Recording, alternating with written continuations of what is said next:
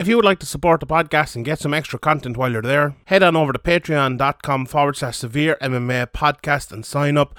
From the rewatch to the Q&A, we will have loads of content every week. So sign up, patreon.com forward slash severe MMA podcast. And now, here's the podcast.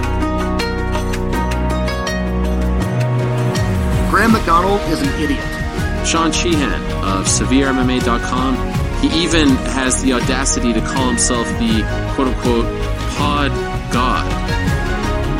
This is Severe MMA. Severe MMA. Severe MMA. Severe MMA. Severe MMA. Severe MMA. Severe MMA. The Severe MMA podcast is finally here. Welcome to the Severe MMA podcast. Here's your host, Sean Sheehan. Welcome, welcome, everybody. It's episode 404 of the Severe MMA podcast. My name is Sean Sheehan, joined today by the Casemiro of Irish MMA media, Graham McDonald. Oh, as we talk about a massive week in the world of mixed martial arts, we're going to kick it off today to talk about, you guessed it, Bellator Dublin. We were just there at the weekend. Maybe some other stuff to talk about as well. Some big fights coming up next weekend. We're going to look at all of that.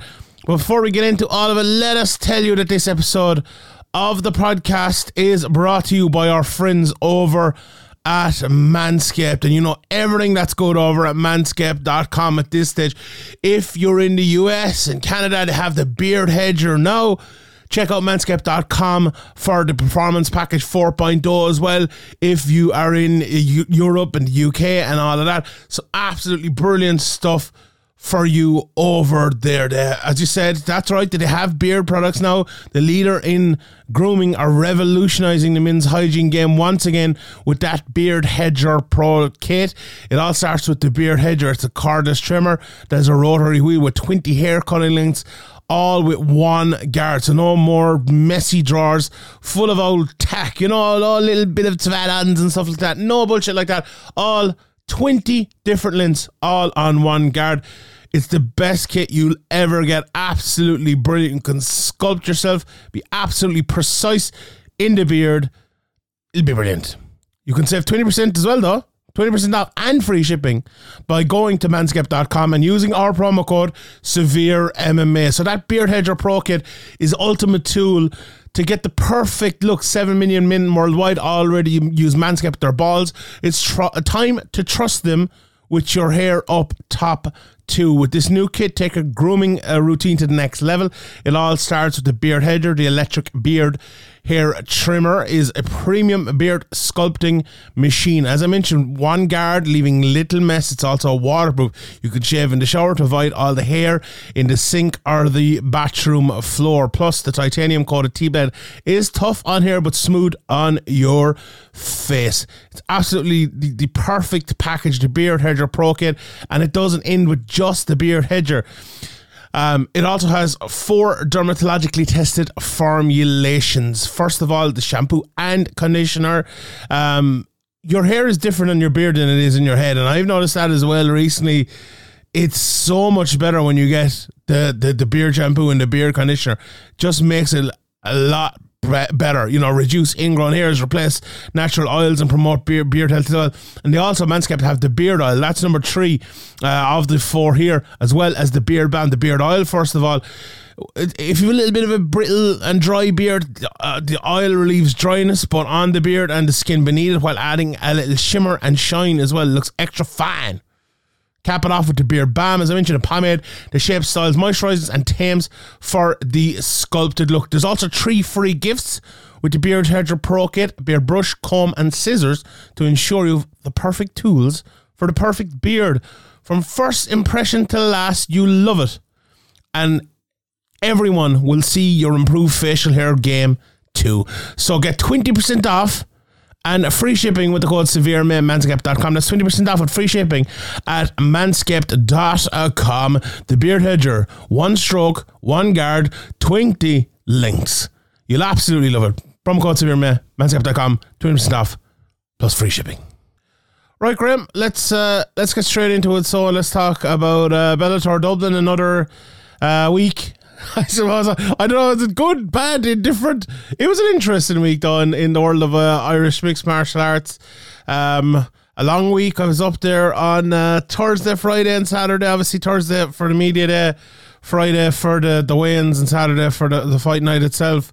Um, like it, it was, I suppose before we get into the fights and all of that, it was it was a.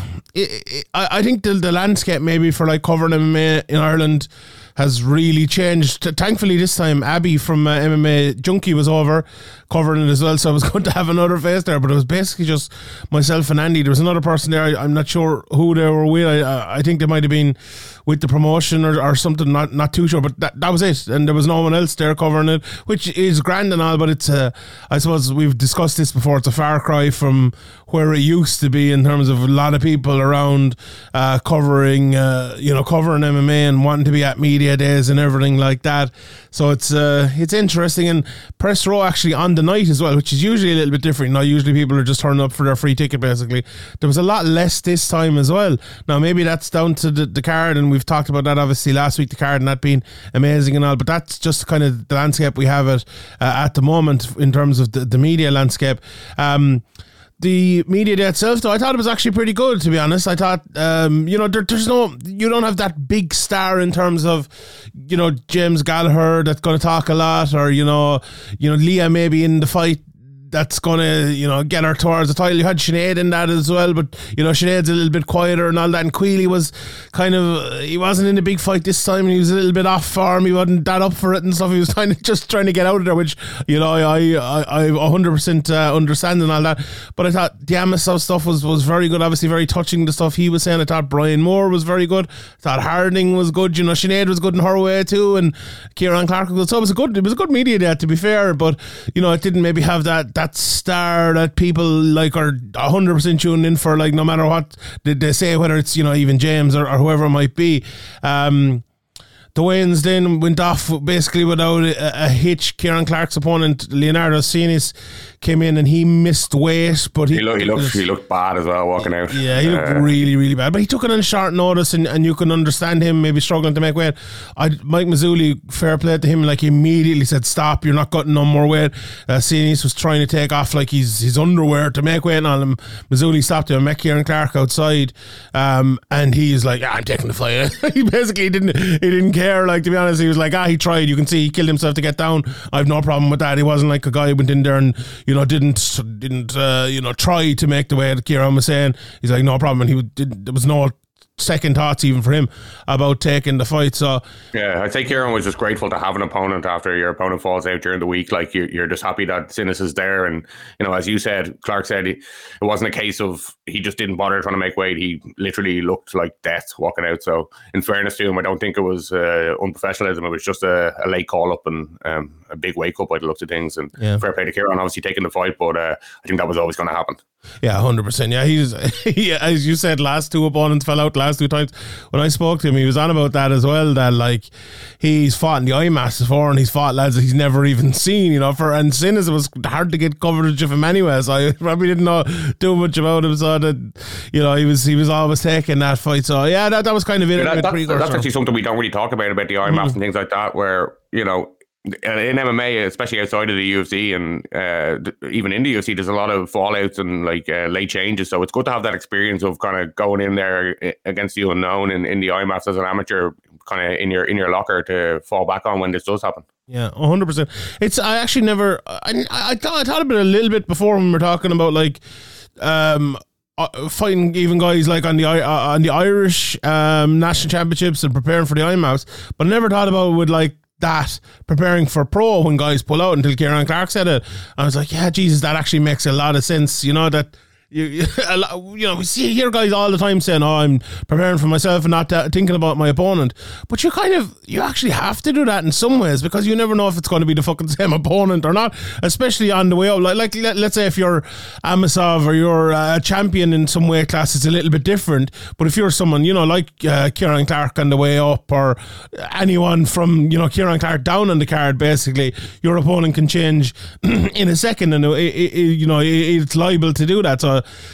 to kind of have that experience of having done that before, it's not going to be a shock to the system. It's it's good to have that, and you know, fought a load of different styles as well. It's also, uh, you know, good to good to have that there. So yeah, that was, uh, I thought that was a big takeaway from the first couple of days there, and it was great. You know, it was great to see everyone again. A lot of people around. I know there was even a few fans around the hotel and stuff, maybe more than than usual. And you know, Robbie Lawler was knocking around, and Eugene Bareman was knocking around and stuff. So there was a few, you know, the, the stars of MMA around the place as well. So it was uh, it was great to see. You know, as I said, I mentioned Abby talking to him, and Andrew McGahan was around, and you know, even chatting to kind of the Big John and a few of the, the, the judges and the refs and stuff as well. It's it's always great to, to do that and be at a, a, a Bellator fight weekend. I'm sure it'll be the same for the other ones as well. But uh, tiring, Graham. Yeah, it's, it's mad though. It's, you know, you used to see people like Abby and all those every every few months, and I was talking to Abby at the, the media day and at the fight night, and I don't think I'd seen him in about five years. So, you know, it's a bit mad how how quickly time goes by, but also how you know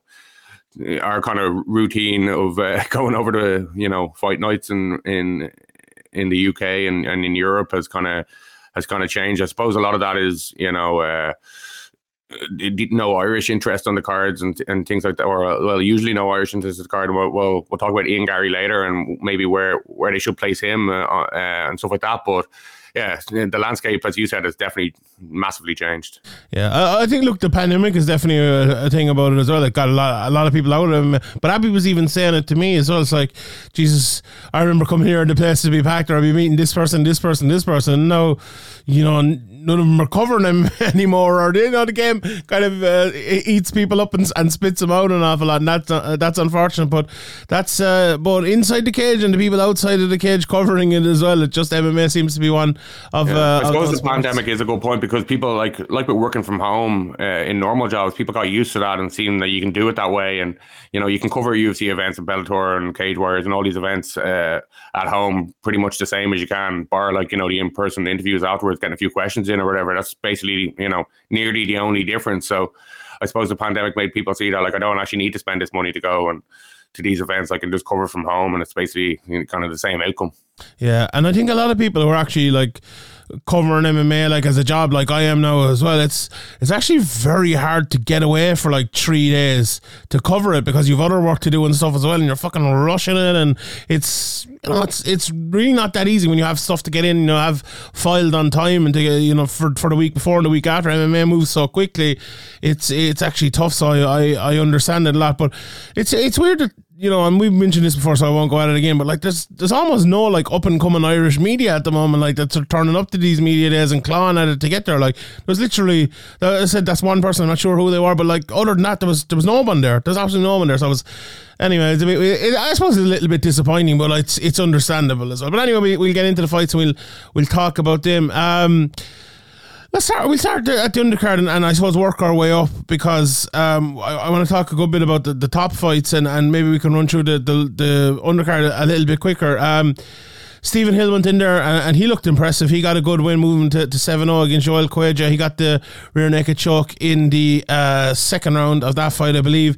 Um, very close second fight in Dmitry Hitchenko against Danielis Katizi. Now, keep in mind as well, I haven't got a chance to watch these back yet, Graham. I don't know if you have, but we were sitting cage side watching these. So, you know, we, we I, I would definitely not take my view 100% on the judging. We might have a few other points to make on a few of the things that happened. But from my point of view, sitting sitting cage side, I thought the Skatizi Hitchenko fight, I, I thought Dimitri won the third round, and I thought the first two were very, very close. Um, you know, and I even John Kavanagh came up afterwards and I kind of said the same thing to him. I think everyone thought it was a little bit close. I think maybe a lot of the SBG crowd maybe thought that Skatizi had won it. And I, like, I wouldn't disagree with that in terms of a 29 28. I think it could have gone either way. But as I said, I haven't been able to go through with a fine tooth comb on watching it. Um, uh, cage side. But I, you know what? I thought the first few fights, the, the levels were actually very good. And Kenny came in the next fight. But, you know, I, I think Andy was saying it the other day. Maybe the most impressive performance, the impressive, like most impressive, dominating performance. Okay, his opponent wasn't maybe as higher level as some of the others. Craig McIntosh going on to three and five now, but Kenny looked very, very good there. And I thought the level of those first few fights was uh, was pretty good. Any views on the, on the Skatizi fight, Graham? And, and Kenny looked good as well, didn't he? Yeah, I agree with you. The, the, first two rounds were close. I think what was the first round I was kind of saying to you, or like you could have went either way, and we were kind yeah. of saying that after the second as well. So, you know, it, it might feel a bit unfortunate to come out on the wrong side of that decision, but I, I think probably uh, it was probably it was the right decision just about. One thing I'd say about Scazzini, I, I'd recommend he comes out to um, Scatman by Scatman John instead of uh, whatever song he's coming out to, just to you know get get the crowd going, get the crowd on his side, and get a bit of banter going. And it's obviously a hilarious song as well. I'm It suits his name, and, and he doesn't have another walkout that's like you know that he'd be replacing that you'd be missing out on. So yeah, that could be something he, he looks at. But uh, yeah, in terms of the actual fight, yeah, uh, I think there was just a couple of big shots in, in each round, or a couple of uh, decent shots that kind of snapped his head back a little bit, or or stiff enough shots that probably just edged the rounds. But as you say, when you're cage side and there's a lot going on, and you're you're, you're trying to you know. Uh, do other things as well, like uh, on terms of the website and videos and stuff like that. It's hard to, you know, watch that carefully, and sometimes you get blocked. And the screen, the the screen to the left of us wasn't showing the fights, so it was showing like, um, you know, a big picture of each fighter and and just a promo picture basically on the big screen. And the the screen that we could look at was kind of really high and far behind us, so it, it was kind of hard sometimes when um the view was obstructed to see what was going on in some of these fights. I always, uh, and I've said this before, but I always think, you know, about MMA decisions and when people cage side are putting in their scores, the media, I'm always thinking like those are probably the worst scores you can get. Like genuinely, there's no worse person to score it than the media cage side. And I include myself and you in that as well. Last Saturday night, like it's a, it's an impossible task because as you said, going in and out, but looking down at your laptop, taking notes don't we don't have monitors in front of us? We're looking uh, we don't have a clear view at the cage. It's very it's like it's a very very bad place to, to, to watch a fight from. But you know we, we but we can you can also get the other side of it in from that. You can see the looks in people's faces like in the Charlie Ward fight. You could hear, hear him talking very Yeah, very you can hear the clearly and all impacts really well as well from can. whatever, with the position we're at. We're pretty close to the cage, and you know you can hear the impacts of the shots. Which sometimes you know sometimes you can hear the big ones on TV, but you can hear every shot, so you can kind of ga- have a little bit of extra gauge about how how much impact or how much force they're landing with. Hundred percent, yeah, hundred percent. Uh, moving on, then uh, Jenna Bishop got the unanimous decision over Alina uh, and, deserved that one as well. Uh, as did Hassan Magomedsharipov. He beat Rafael Hudson. He got the uh, the finish late in round one. We were watching that Graham. We were kind of saying this, you know, he's doing well in the first maybe two three minutes of this, but he needs to up the pace um, to and get the finish here because he was dominant, and he did. To be fair, no, and uh, we were kind of saying maybe he's not doing enough. He's not doing enough, and then he did do enough, and he um, uh, ended up getting the finish in the end. Uh, we'll talk about Kieran Clark later, but you know, Magomedsharipov is another up and comer here at 145. I talked to Kieran after about it, and he said he'd like to have that fight. So I think that'd be an interesting fight. But he certainly looks like a, a terror in there. You know, more of a, a wrestling style maybe than his brother, who can also wrestle as well. But a very, very, very good fighter, and interesting to see where he goes now after winning um, after winning eight in a row. Um, Asael Adjoudj then against Liam McCracken. I suppose a different fight than a lot of people were anticipating. Uh, I think McCracken probably won the first and, and, and Ajuj won the, the next two. A lot of wrestling here, a lot of ground and pound, a lot of a lot of kind of pulling and dragging out of each other in a fight that we a lot of people maybe thought, myself included, was going to be a stand up affair. But another good win for uh, Asael. Speaking to him afterwards, you know, and asking him about that, he was kind of saying, you know, it's good to get that, good, good to get a bit of a drag out fight like that, show the wrestling, show the extra skills and. He's one of those guys a lot of people in the gym believe is the next big thing, and this was a learning experience for him. I think against a guy who's you know similarly enough experienced and only one or two less fights than him, but a very very good prospect, uh, and Liam McCracken as well, who looked good when his striking early against the CL, who is you know obviously a very very good striker himself. What do you think, Graham? About like th- those, even Dara Kelly in the, the fight next, uh, another learning performance, a good performance, a win for both of them, and, and they both move on early in your career. Sometimes we look at guys and we kind of forget these lads are still learning. These these lads are still improving, and like to have 15 minutes like Asael had here, or what around the 12, 13 minutes that Dara Kelly had. It's big for fighters like that, isn't it? That are up and coming, and to have just not only the experience but the ability to kind of showcase your skills in that time in the cage. Absolutely.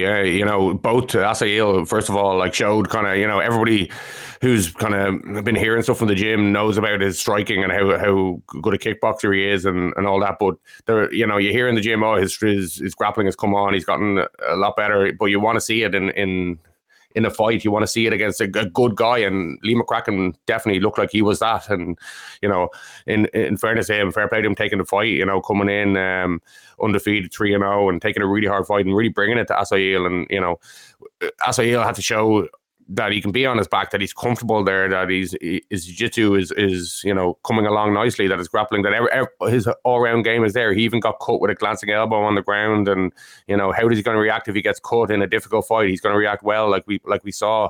So I think it's a you know 15 minutes in the cage is always good as well as a young pro, your your sixth pro fight against difficult guy. You know, it's pretty much a, a you know. Uh, a performance that showed things that we we, we wanted to be shown. And for Asael, he seemed happy enough with the performance. You know, he obviously uh, fighters like him and all fighters would like to go in there and get the finish, but I think he knows that the time in the cage, learning experience, you know. Uh, is exactly what he needs now, and uh, you know maybe three, four five more fights, he'll be he'll be looking at contending for Bellator titles or or you know going elsewhere or whatever. But I think he seems happy enough on this on this like not slow road, but this steady progression. And a guy like Lee McCracken, I think, was a perfect fight. And I think you know he wasn't afraid of Asael. He he wasn't looking at his striking and thinking, oh. Uh, this is a dangerous fight for me. He went in there. To, to me, it looked like he went in there fully expecting to win and brought it brought it to Asael, and that's what you need. These are the, the kind of learning experiences and if you can pick up these learning experiences with with a you know a win coming from a round down to to win the next two rounds, he said himself between the second and the third round in his corner, he they were telling him and he knew he had to go out and win that round, and you know he didn't have the round all his own way, but he did he did more than enough to win the round. So yeah, I think there was a perfect performance from him uh, in terms of kind of showing where he's at and showing to himself and to the crowd what he can do. And then Dara Kelly, you know, another guy who uh, we have a lot of hope for. And you know, cutting down to a, a, lower weight class when you're a big, strong, muscly guy like him with, with like cement cinder blocks for arms. There's questions there about how it's going to look, how you're going to look at 145. But he came in with a with, with weight to spare, looked good in the fight. Maybe got a little bit tired, but you know, got to finish in the third round, ground and pound. Uh, yeah, really good performance from him, and great to see him like you know look uh, strong and healthy at 145 because sometimes when guys make these first cuts down to a, a new weight class, they can they can really uh, you can really see the adverse effects of it. But uh, I didn't see that with Dara here.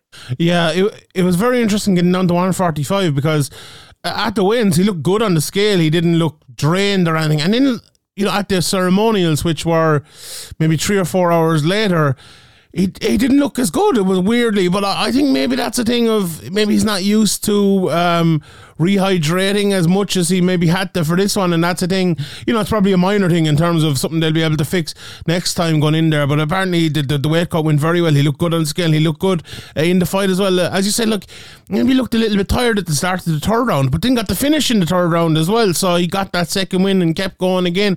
And as you said, it takes time. We've seen it before with other lads like they, they go down in weight and uh, maybe the first couple of fights they're not 100% and then it takes time to get used to that weight and then they crack on from there. Now, that isn't even really the case, I say, with Dara, but it's probably the case with everyone in terms of like just getting used to being at that weight class as well as you're only three fights into your career, getting used to being in a fucking fight, you know, is, is, uh, is a big thing as well. But definitely a way better performance than, than the last time um, where, uh, you know, he said it himself that he just took the wrong decisions at the wrong times and made the wrong moves, and it was just kind of bad decision after bad decision after bad decision. Whereas this one, it was more it, it was the opposite i was like good decision after good decision after good decision and i think a lot of it was to do with as well just kind of being calm in the positions not rushing them and now maybe you know maybe he could have gotten the finish or he could have gotten the uh, earlier or, or he could have gotten into a better position quicker or something like that but why even rush it in in that position when you are young in your career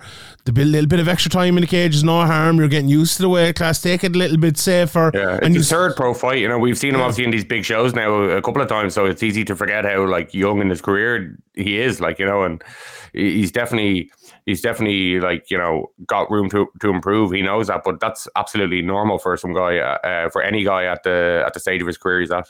Yeah, I would say what what this was is a very very smart display a very after the last one as well. Very smart display, and that you know for a guy who has such physical gifts to have that intelligence as well to put on a, a performance like this against someone like Darval Jordan, who you know a lot. Um, I mean, who's I think Zane Simon was saying this recently that guys with like big physical advantages over lots of uh, other people when they meet other guys with those physical advantages as well tend to struggle. And this was exactly the case here. You know Darval Jordan an absolute fucking monster of an athlete as well.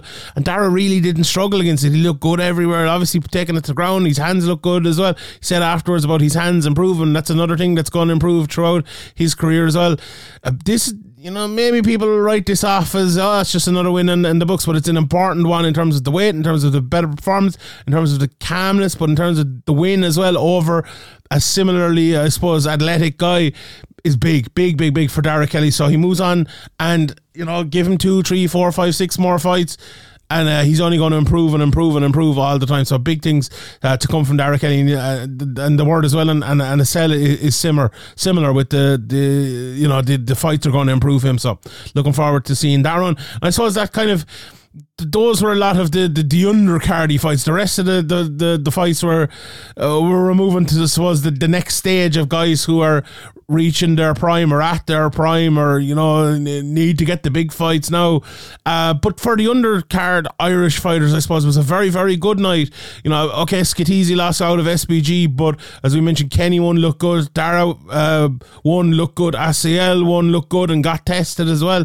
So a good night there uh, on the undercard for the the, the next uh, I suppose batch of Irish MMA fighters.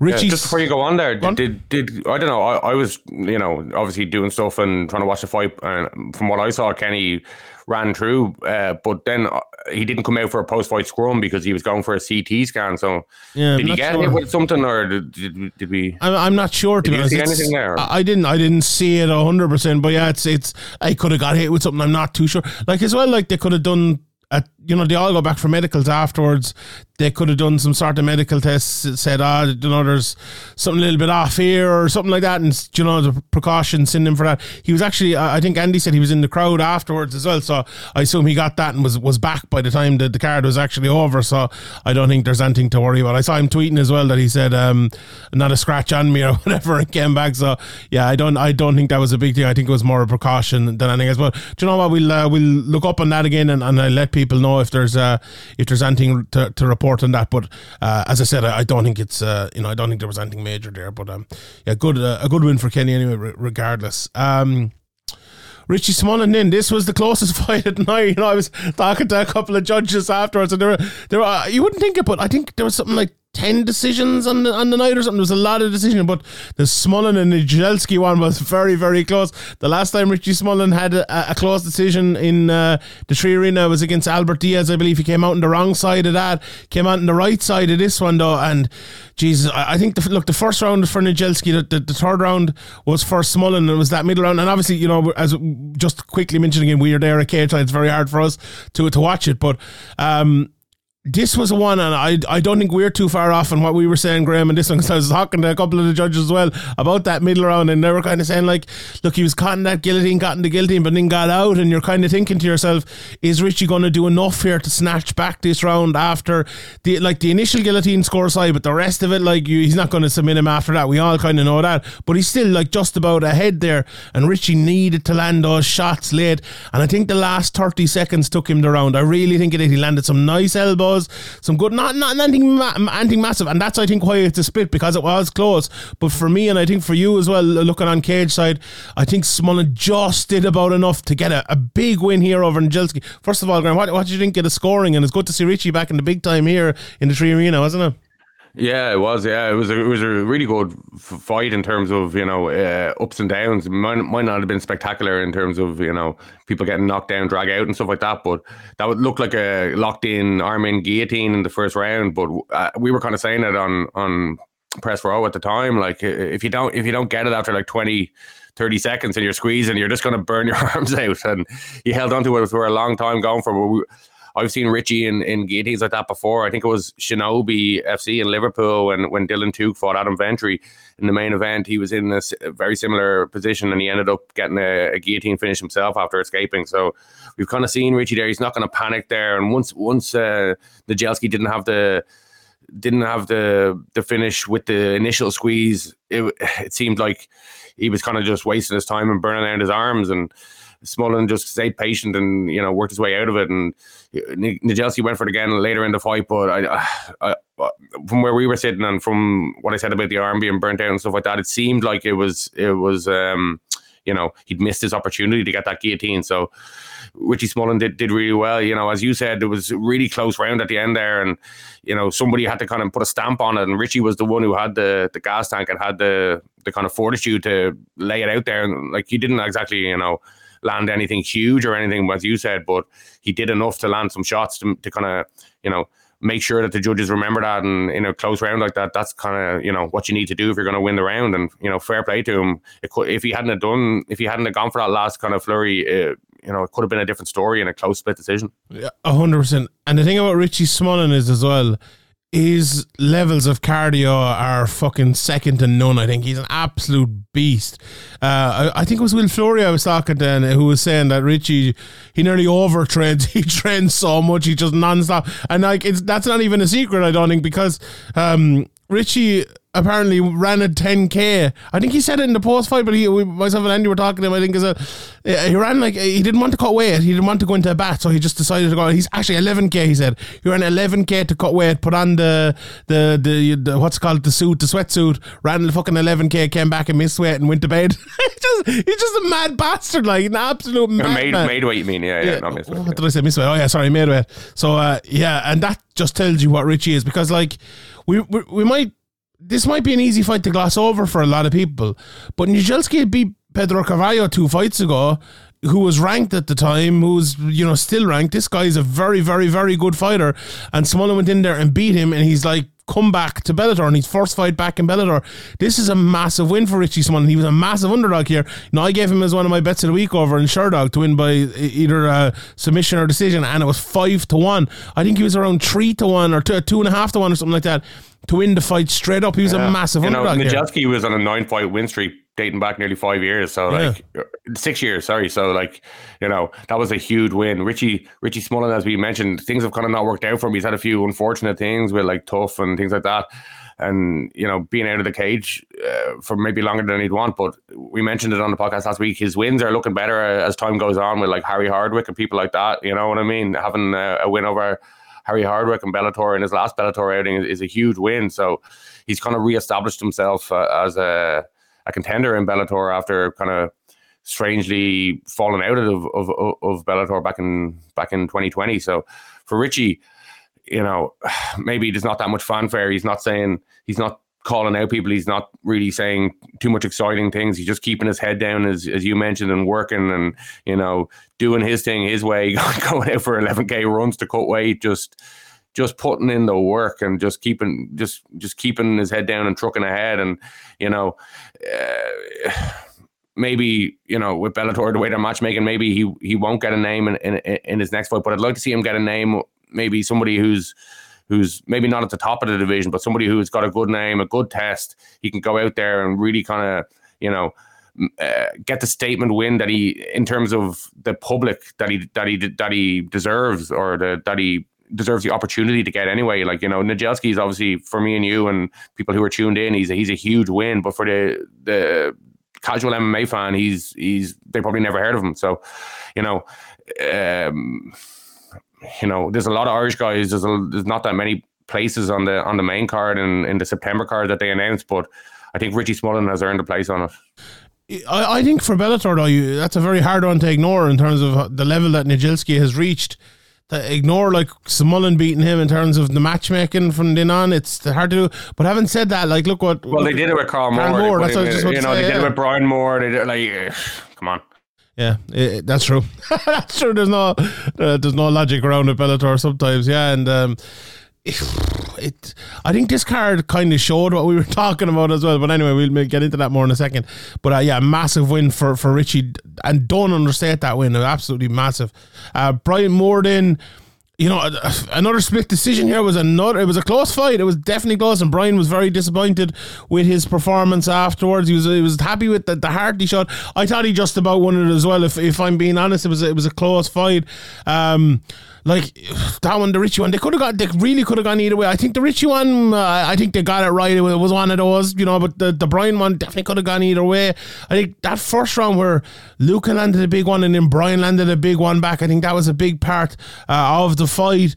But you know, Brian was saying that he was awkward and he was, uh, you know, very hard to kind of pinned down in terms of what he was doing all the times. He, he, described him as someone like a, a, beginner being, you know, they catch you with a, with a weird shot just because of the way they fight. And for Brian to kind of come through that and win that fight, I think was, um, you know, it was a, a, great to get that W, great to get another win in the books and go forward because there's, you know, we've talked about Brian a good few times, uh, obviously over the years, loads of times, but in, in the last couple of fights, it's just been very unlucky in terms of that Lugo fight, he could have won it. Very, very close fight. This one, another close fight, and he wins it. So that bit of luck maybe turning a little bit as well. Plus, the, the pressure is building now on, on uh, Bellator and Scott Coker, especially to give him that fight. He said twice now in a row after his fights that he's going to get the, Ego fighter, as Brian calls him. Well, Joe, he said we'll, we'll, we'll see what Coker said. We'll see what happens Well, after he kind of the said that. performance. So he kind of gave himself the out there. Like he says, "Oh, we'll see what happens after the after the the card or whatever." So, uh, you know. I assume they're just going to stick Brian Moore in there against another randomer on another random place on the September card. That's probably what's going to happen because that's what always happens. It's ridiculous though because like You know, and and they kind of have a not an excuse now, but it wasn't Brian's best performance. You know, it was a it wasn't as technical as he usually is on the feet. He he, he lost his composure uh, a little bit at, at times in the fight. So, you know, it wasn't the, the, the most polished Brian Moore performance. It definitely wasn't as good as his last performance, like like he, he said in the, the post fight scrum and things like that. So, you know, if Bellator were looking for an excuse to not give it to him, they probably they probably might be looking there and and I probably expect him just to get a Yeah, random. it, it makes very little sense. random- it makes little sense, right? Because like if, if you look at it, you look at right. The, I, I, I, kind of misspoke a little bit on the on the post fight. The, the three biggest receptions, I said Pedro, uh, Brian, and Queally. I mean, I mean Kieran Clark, Brian, and Queally. Although Pedro got a good reception as well. But Brian's like the, the crowd was probably only about seventy percent by that They stage. were, but it? still, he's the and but yeah, the crowd. We'll talk about the crowd again in a second. But Brian got as big a reception as anyone got, even though the crowd was only coming in. And like, I think don't think people realize it as well. Like.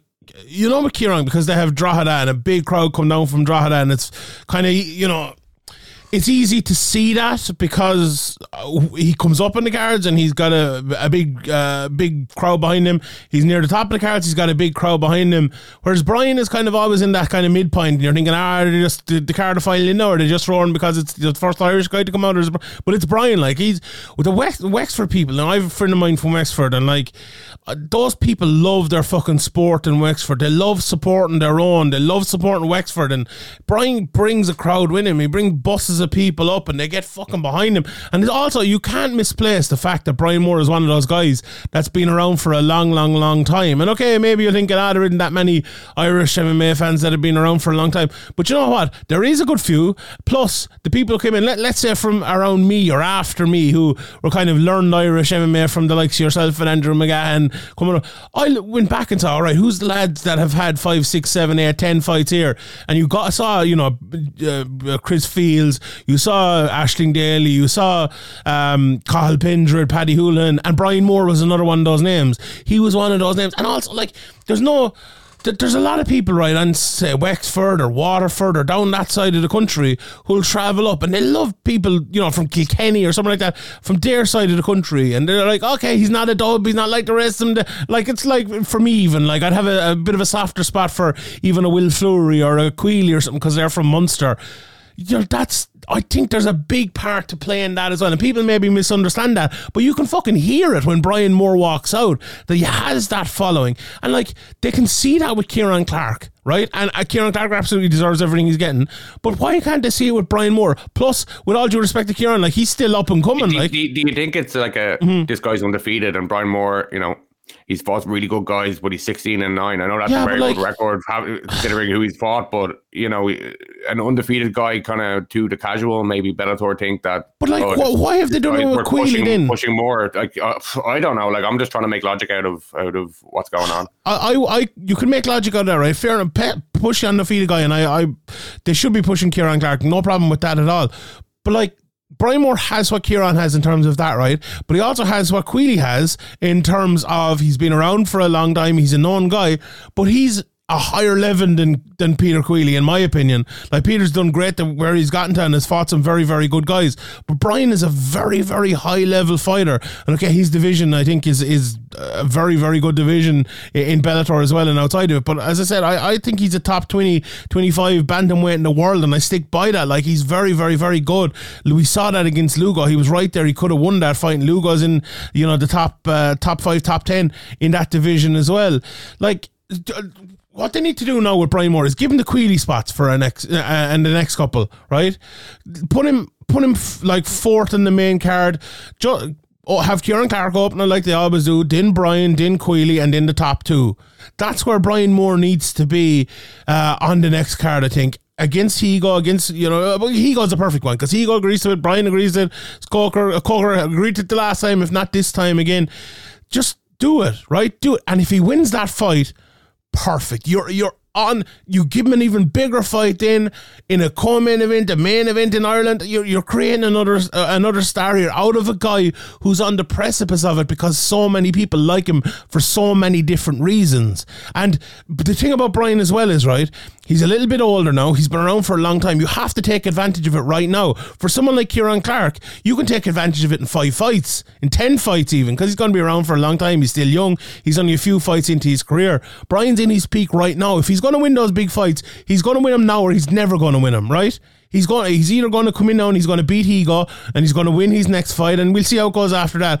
But he will do that in his next two, three, four fights, or he'll never do it. Right? I, or he'll never get the opportunity to do it. So why not do it now? Take the advantage of it. Put him in there. Everyone wants to see him in a big fight. He's been in all those up and coming fights. Now, for some other guys, I wouldn't say that. You know, for some other guys, I absolutely wouldn't say that. For Brian, for, but for Brian Moore, he's absolutely the guy that you have to give him. You have to give him that opportunity now.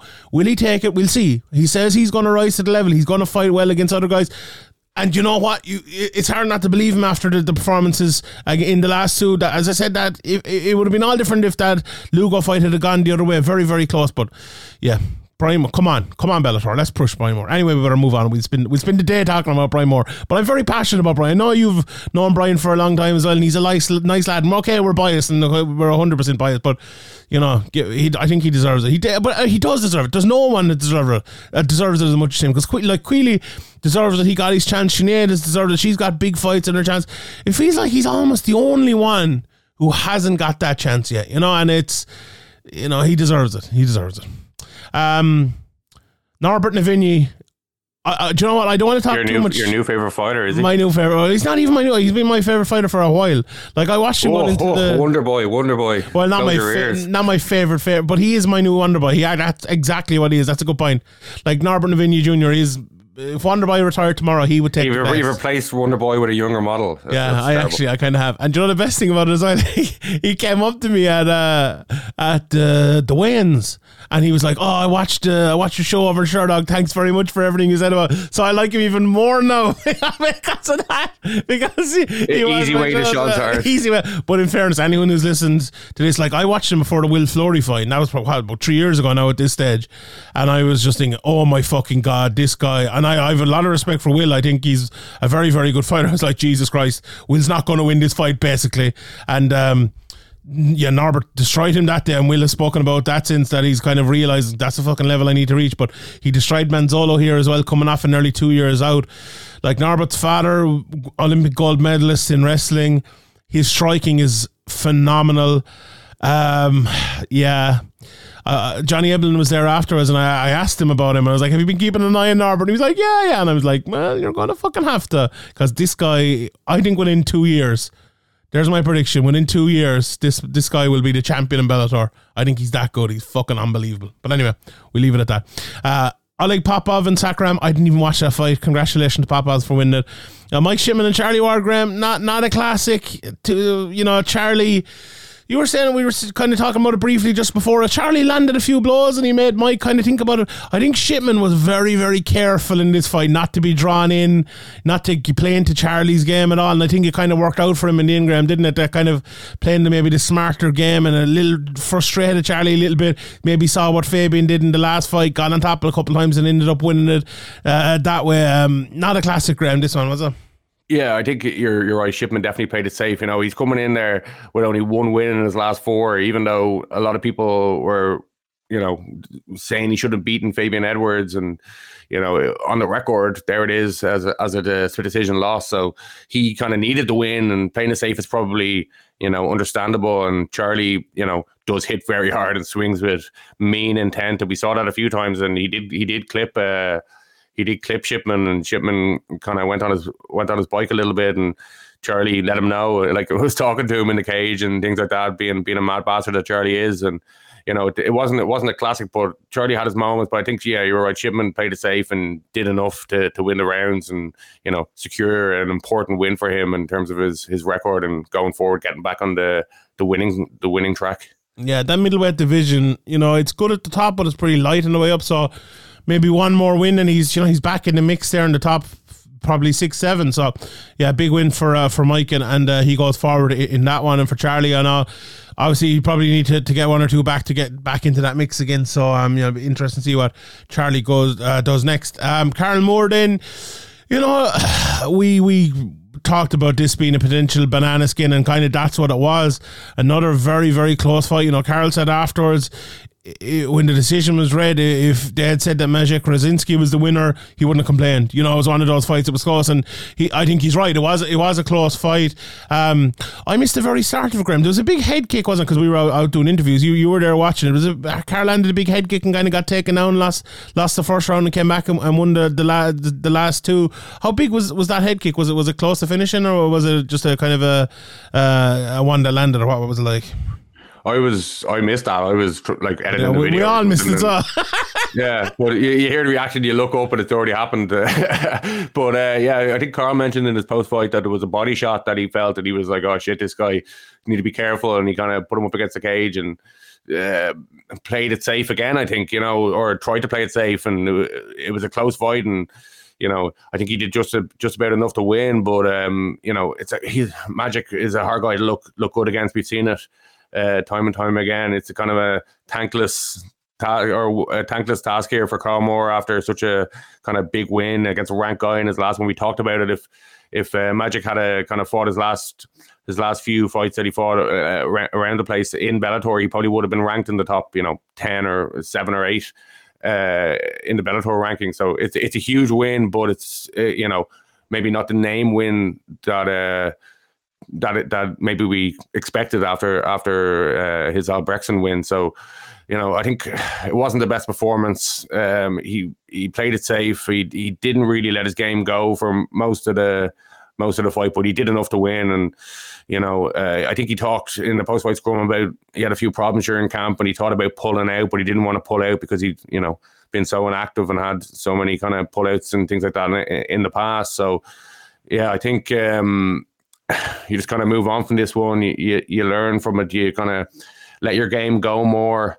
Um, it's it's it's it's a it's a great win in terms of like the uh, the toughness of the opponent, but it's it, it's a guy who's hard to look good against, and it's a it's a kind of subpar performance from Carl Moore after kind of the spectacularness of his return against uh, Albrechtsen in his last one.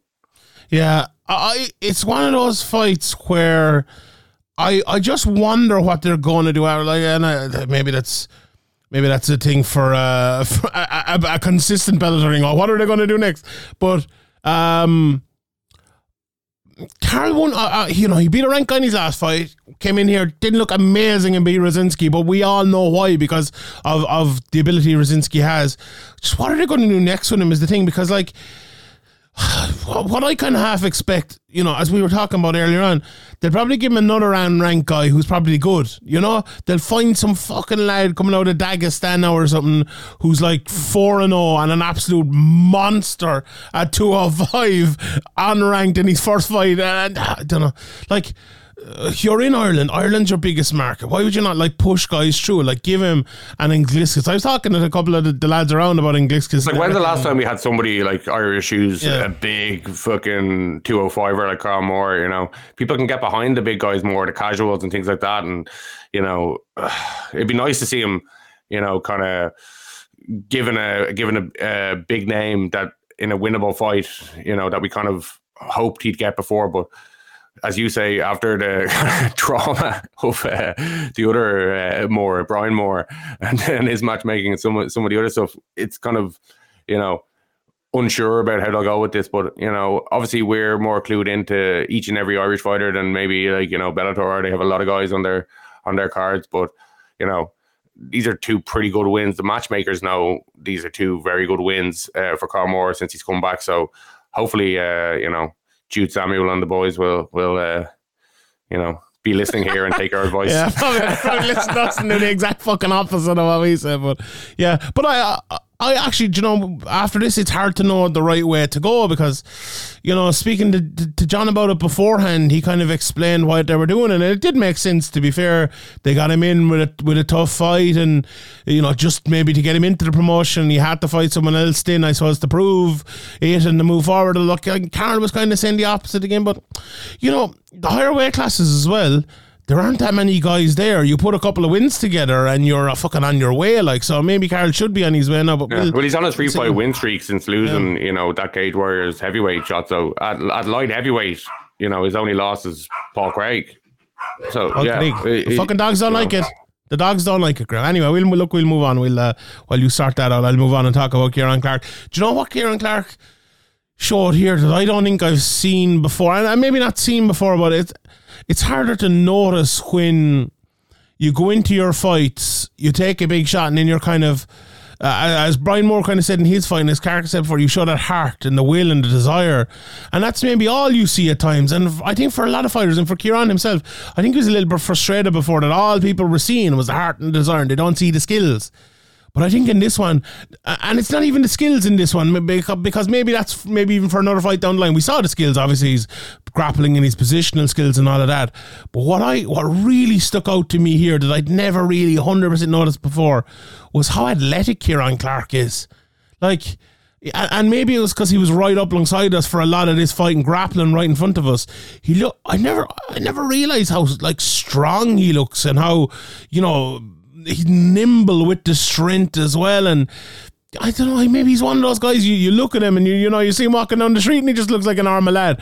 But then when he's there and he's fucking, he's, he's pulling lad to the ground and f- oh, fucking you know, beating him on top. He's really fucking strong and really, really, really nimble and athletic. It's it's interesting because you put that heart with that athleticism, and you know, by by all accounts, you know, the, the skill and the technique is there as well. And you're only seven fights into your career. That's going to improve over the next five, six, seven fights. Jesus, this Kieran Clark is, and he has the crowd behind him as well. He's a lad. Uh, I think like Bellator, we, we give him a lot of shit at times, but this is one of those guys I think they spotted. Maybe even, and we've known Kieran Clark for a long time, but they've spotted as a guy who is ready to push earlier in his career than I think maybe a lot of people have given him credit for. And credit for that as well. Because you know, I was talking to, to Danni McCormack the other day, and I'll be out this week over in, over in Sherdog. I have an interview with her. And uh, she was saying that John, you know, her and, and Kieran were kind of the two. You know, I think he. What did she call him? Kind of the the, the, outside Dubliners, the country folk, or whatever you want to call it. Although Kieran really in the country folk, he's from the biggest town in Ireland. But you get what I mean. He kind of he is, he really helped them along, along an awful lot and put a lot of time into them. And credit John for doing that. And it's shown off. Look, Danny's fighting in a, in a world title fight, and Kieran Clark is um is looking better and better all the time. And you know, coming in against a guy as I said, short notice as well. It was short notice for both of them it was a real good performance from Kieran. Okay, you know, can you as I said with the opponent again, maybe isn't the strongest opponent in the world, but Kieran needed one of these fights, I think, because he's had enough hard fights over the last the last while, enough proven fights, and I wanted to show his worth, I think, and show how good he is. I was very, very, very impressed, Graham. What, what did you think of Kieran? Yeah, I think it was his best performance of his career so far. I think it's like he's just progressing steadily and, and quickly, and you know, getting more composed, more more relaxed, more um, more experienced in there, and you know, um, more confident. And you know, it's natural to you know be when you're in these big spots at the start of your career, even if you do have an extensive amateur career, you're not used to that huge crowd and all that stuff to you know you need to kind of get comfortable with that and he, he's definitely comfortable with that now he looked like he was you know out for out for a stroll in the park you know he didn't look nervous at all he went in there and implemented his game you know some sometimes you hear guys saying oh I want to show my striking I want to show this and that kind of worries me a little bit as I mentioned but he went straight in there got a takedown and once he did that once I saw that his game plan and what he was going to do uh, you know it was it was only going to go one way and you know uh, Sinas put up like you know a decent fight and all that stuff, and he's a he's a hard guy to finish as as approved. But you know uh, that fight was only going one way. I think from from when that when that for thirty seconds in that takedown happened, and you could see how comfortable Clark was on top, and you know he he kind of had it uh, mostly his own way, and he's seven and zero oh now. You know. Uh, what, uh, you know, obviously they, this wasn't the the matchup that they tried to put together. If, if it fell apart, but maybe they'll maybe they'll try and put it to together again. But I think, you know, maybe a step up, eh, maybe. What about Magomedsharipov? Yeah, you know, maybe putting together the Harvey fight again isn't the best move. Maybe putting putting him in against somebody like that, yeah, Sharapov would be a good move. You know, in a, on a Dublin card, that would be a huge fight. Yeah, I like that fight. I think both guys came, came, came both guys came out unscathed. September, you know, Long way away. Yeah. And Kieran wants to fight in between that. A lot of people want fights between now because September is seven months away. Like it is a long time.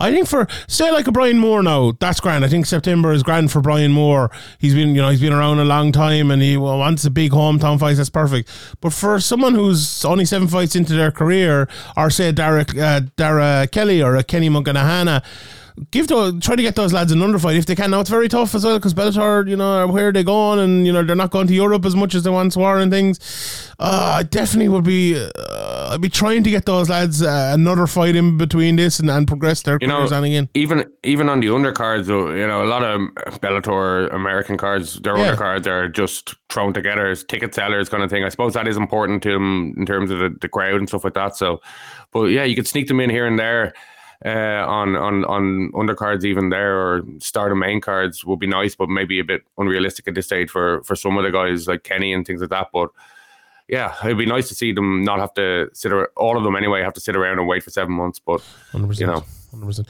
While we're at uh, Dara Kelly, or sorry, uh, Kieran Clark, let's talk about the uh, the crowd because look, it was a talking point coming into it, and it was definitely a talking point on the night.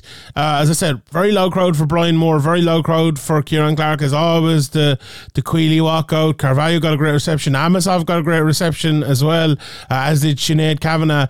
Um, but the crowd was was way lower than uh, than it normally is. There was two corner top areas cordoned off with big curtains uh, over them, um, and either side of them there was a good few empty seats. Plus, there was a good few empty seats throughout the whole arena. I would.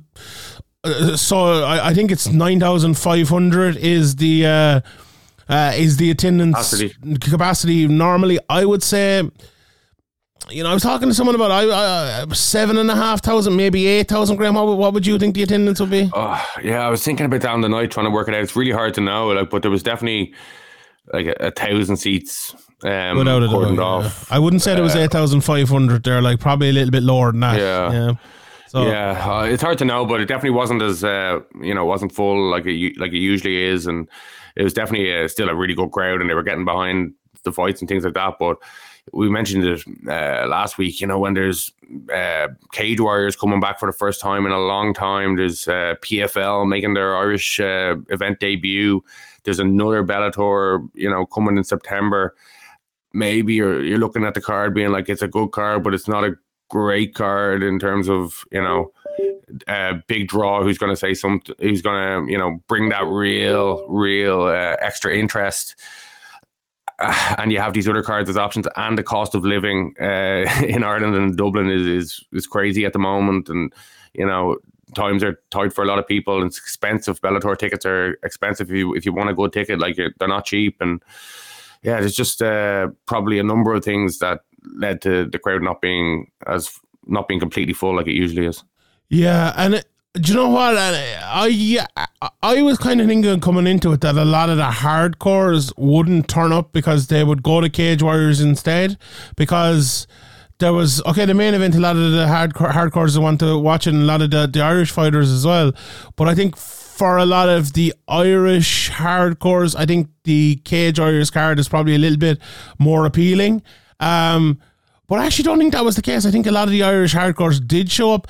It felt like the you know the casual fans who were out there to get absolutely twisted and nothing else, they weren't there because like it seemed like a way more chilled, educated crowd than we normally would get. To be honest, so I don't know whether it was the case. The, the, of- the riffraff didn't come this time. They must have listened to your, your yeah. uh, slating of them. Hundred percent, and I I preferred it to be honest. I thought it was, I thought it was absolutely great, and the crowd that were there made great noise. I wouldn't criticize the people that were there at all. They made you know made great noise, but I think it's a thing for Bellator, right?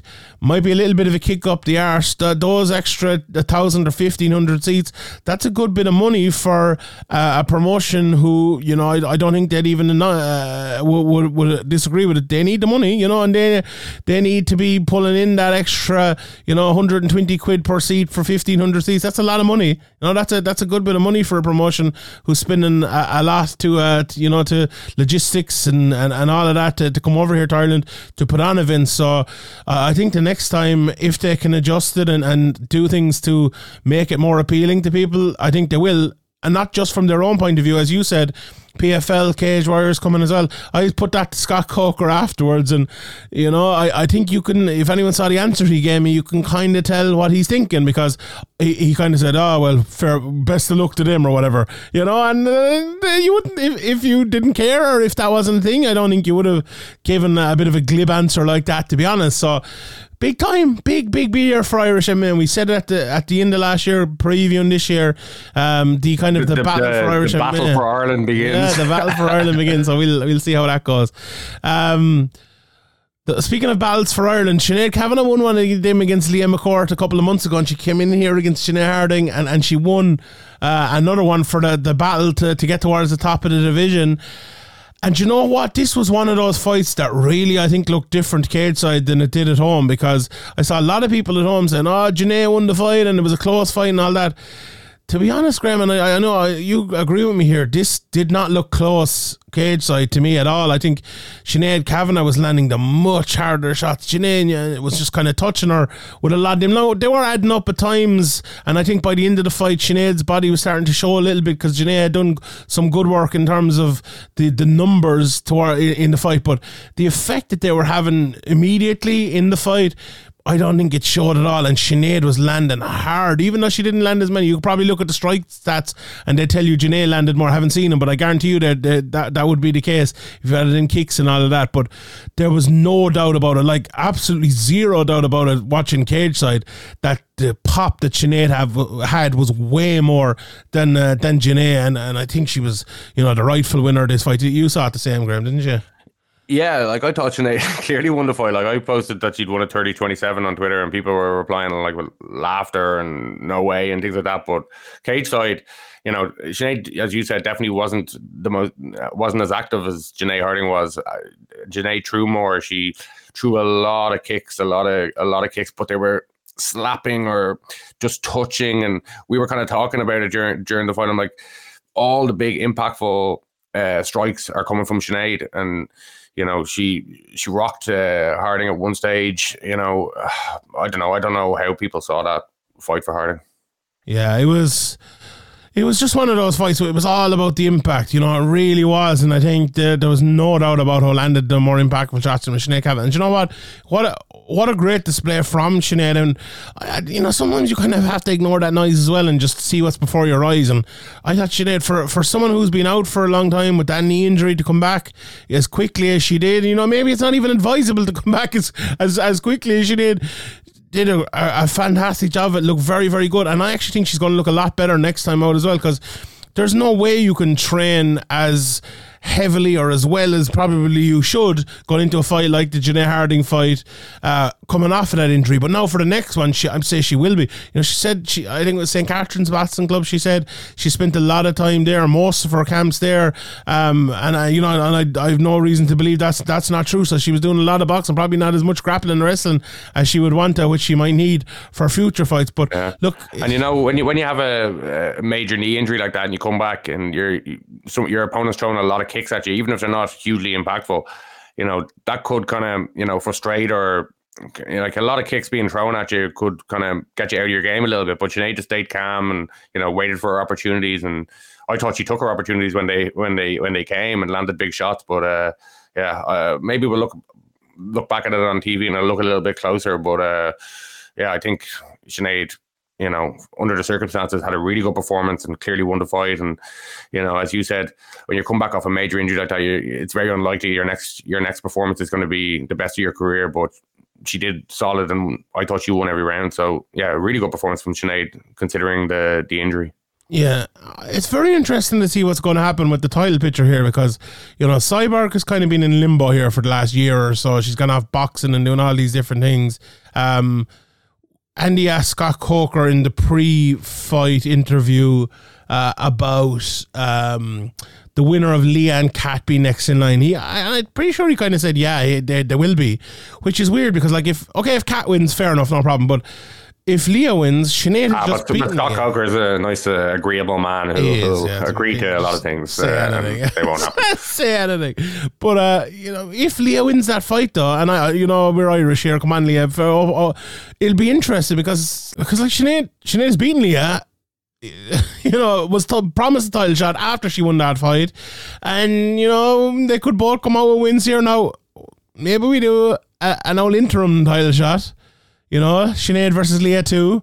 Whoever wins that gets to fight Cyborg. Let Cyborg go off and, and fight in boxing or bare knuckle for another while or something like that and come back and fight the winner. Maybe that's the way to do it. Or maybe Cyborg sails off into the sunset and we, you know, we, we don't see her anymore. But um, I think Scott Coker was talking about mm, contracts with Cyborg or something afterwards. So yeah, it'll be interesting to see. But a massive win for Sinead because if she hadn't won this, you know, she's definitely out of that question for the, the time being. And look, the record's looking a little bit nicer now, nine and five. We've always talked about that record because she's gotten very unlucky. Like it should at least be ten and four because that first Janae Harding fight, and there's a couple more in there as well. It could be eleven and three. Well, no, not the first Janae Harding fight. That one's mo- more disputable. It's the it's the Leslie Smith one, no? And, uh, yeah, the Leslie Smith one. Plus, what was the one? Was it out in Sweden or somewhere? Let me just look here. Let me just pull up her record. Uh, the uh, was it the only resident? Bianca, or Blanco. There was the Blanco one, maybe. Yeah. There was one absolute fucking stonewall robbery in the middle of that as well, like where I can't, it was one of those two. I can't remember exactly which one it was, but she was robbed fucking blind. I think it was the Blinko one. Was it robbed blind in that fight? Um, yeah, so she's she's definitely not the luckiest, uh, indeed. But like, she should like that Janae Harding fight very unlucky. The Leslie Smith fight, another, in my opinion, a robbery. Like Sinead, apart from the Well, Cyborg maybe, fight, maybe they do the Leslie Smith one, like avenge Yeah. her other kind of controversial loss. Uh, Not a bad fight, Leslie yeah. Smith is only coming off a, a, a title shot against Cris Cyborg, even though it was nearly what nearly two years ago now. But you know, she just avenged her Janae Harding one. Maybe if she if she's not going to get the title shot, if if Cyborg is busy or whatever, uh, then yeah, that would probably make sense. I saw a couple of people talking about it, and Leslie Smith's like you know a fighter who's going to bring it. You know, it was a it was a back and forth fight.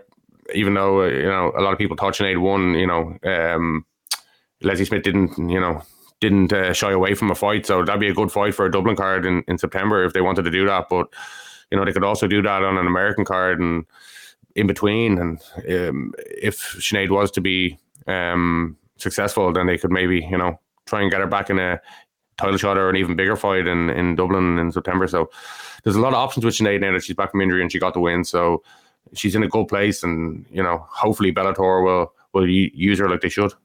Indeed, indeed. We'll see. Uh, we'll see how that goes. But yeah, I like the Leslie fight as well. Maybe that's uh, maybe that's the fight to make next.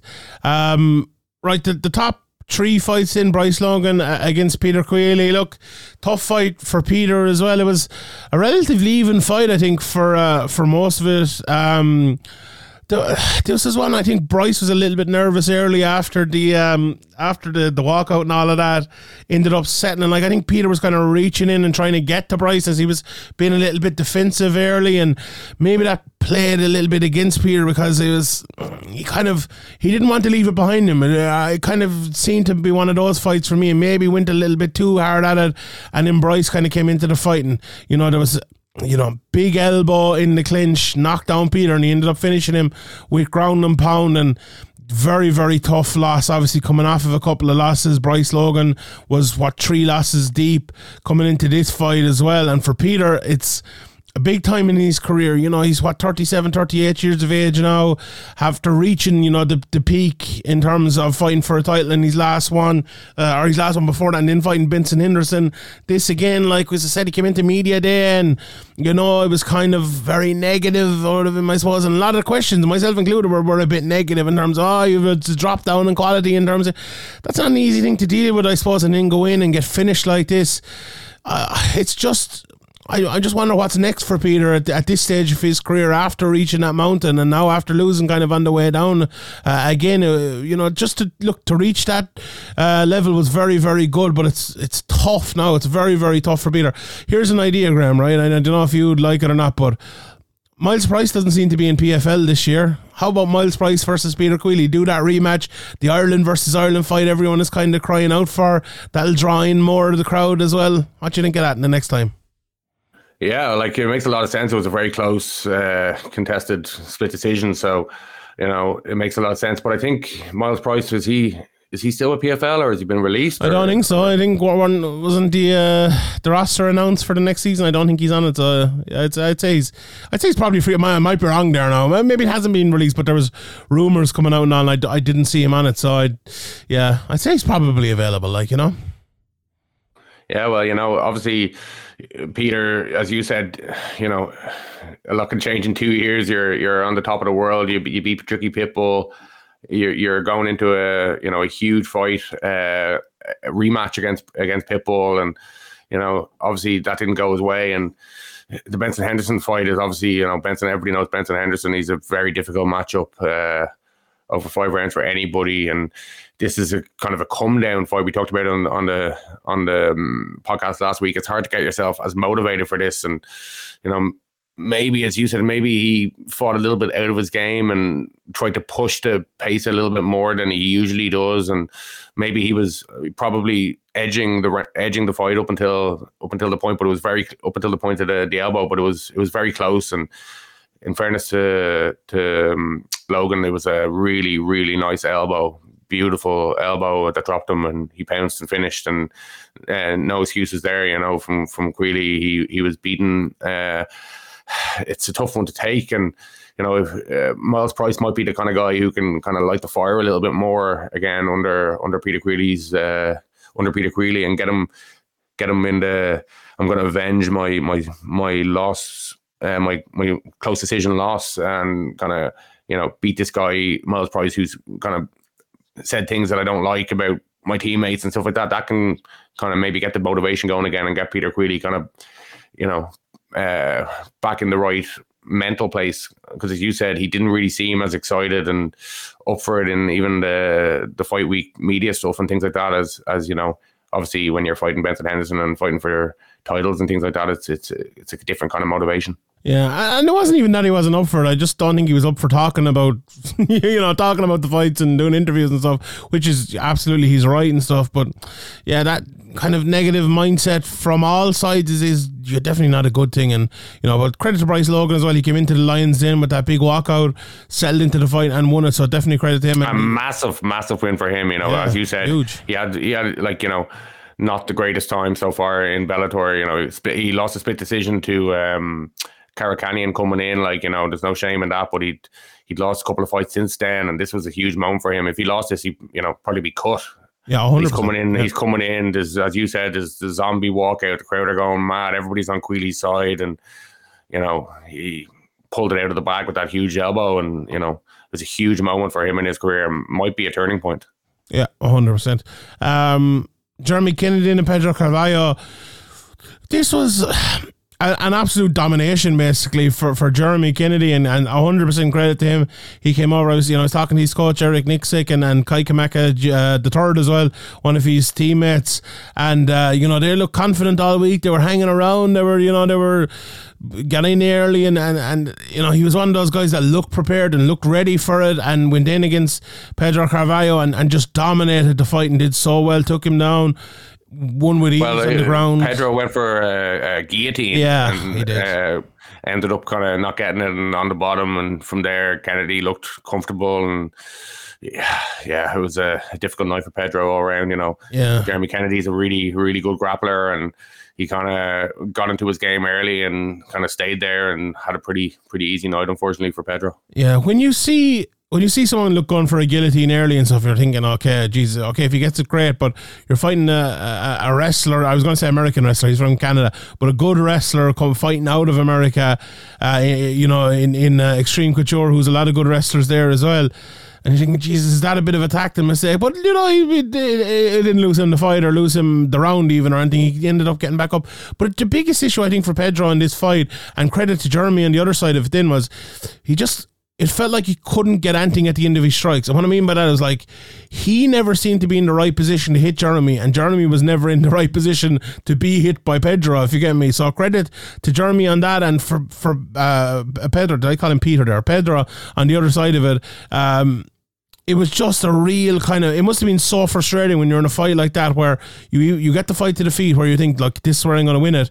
You can't get anything going there, and then you, the fight gets to the ground, and Kennedy's just dominating you in every aspect of it there as well, which you know all, hasn't always been the case for Pedro. But look, eh, it's it, it was a, it was a very very bad night for Pedro in terms of the fight itself. But he's still, he's, as I said, he's only 27 years of age. He'll be back again. It'll be another learning experience. He, eh, the the point in his game where like wrestling, you know, we always say it in in fights that wrestling really changes a fight in terms of the striking, and when it changes it maybe so abruptly, like in a fight like this, you, it's something you have to learn and you have to adjust to because like he did get up and try to get his striking going, but he just couldn't, and I think like I think that you have to find a way to draw a guy like Kennedy, and you have to find a way to get your striking working and to be safe as well against a, a wrestle heavy guy like that. And Pedro was not able to do that on Saturday night, and Kennedy was able to do everything he wanted in terms of the other side of it. Then, so you know, back to the drawing board, I suppose, for Pedro on that side of it. For, for Kennedy, he moves onwards and upwards. Scott Coker afterwards. He was very, very low on Kennedy versus Carvalho or for, versus uh, uh, Patricio, which seemed to everyone to make perfect sense considering you know the, the Pico fight went the way it did. Okay but he's beaten Pedro here 19 and 3 but he said he wants the Kennedy versus Pico fight to happen again. Do they want to push Pico into that title fight I think we all know the answer to that Yes. question yeah so um, a bit unfair on Jeremy Kennedy I think so you know Damn you, Kennedy, beating all our guys. how dare you but uh, yeah uh, you know very good win for, for Jeremy Kennedy Uh, Jeremy Kennedy, you know, he's cut for the UFC, four wins, one loss to Volkanovski, and cut from the UFC. So, like, you know, not the best look that poor lad is he Yeah, why don't people not like Jeremy Kennedy? Coker's like, ah, fuck this guy, basically. And he's a great uh, nickname as well. G, G- what is it? JBC Junior Bacon Cheeseburger because he used to eat nothing but Junior Bacon cheeseburgers. He said he gave a great interview actually. If you haven't seen it, the the pre-fight, he said uh, he got a nutritionist when he was just an up and coming fighter, and he said he changed from one burger joint to like Wendy's because he, he thought it'd be better for him because they do a real salad and stuff like that when he was when he was coming up. So yeah, a man after my own heart, Jeremy Kennedy. So fair play to him. Very good one there. Uh, and in the main event, this was you couldn't have asked for a more perfect week for Yaroslav Amosov. Obviously, you know, he coming out of from fighting the war in Ukraine, it was the one year anniversary. He spoke about that. You know, he spoke strongly anti-Russia. You know, he's, uh, you know, he, he said what did what, what were the words he said about Putin? He was like evil Putin or something like that.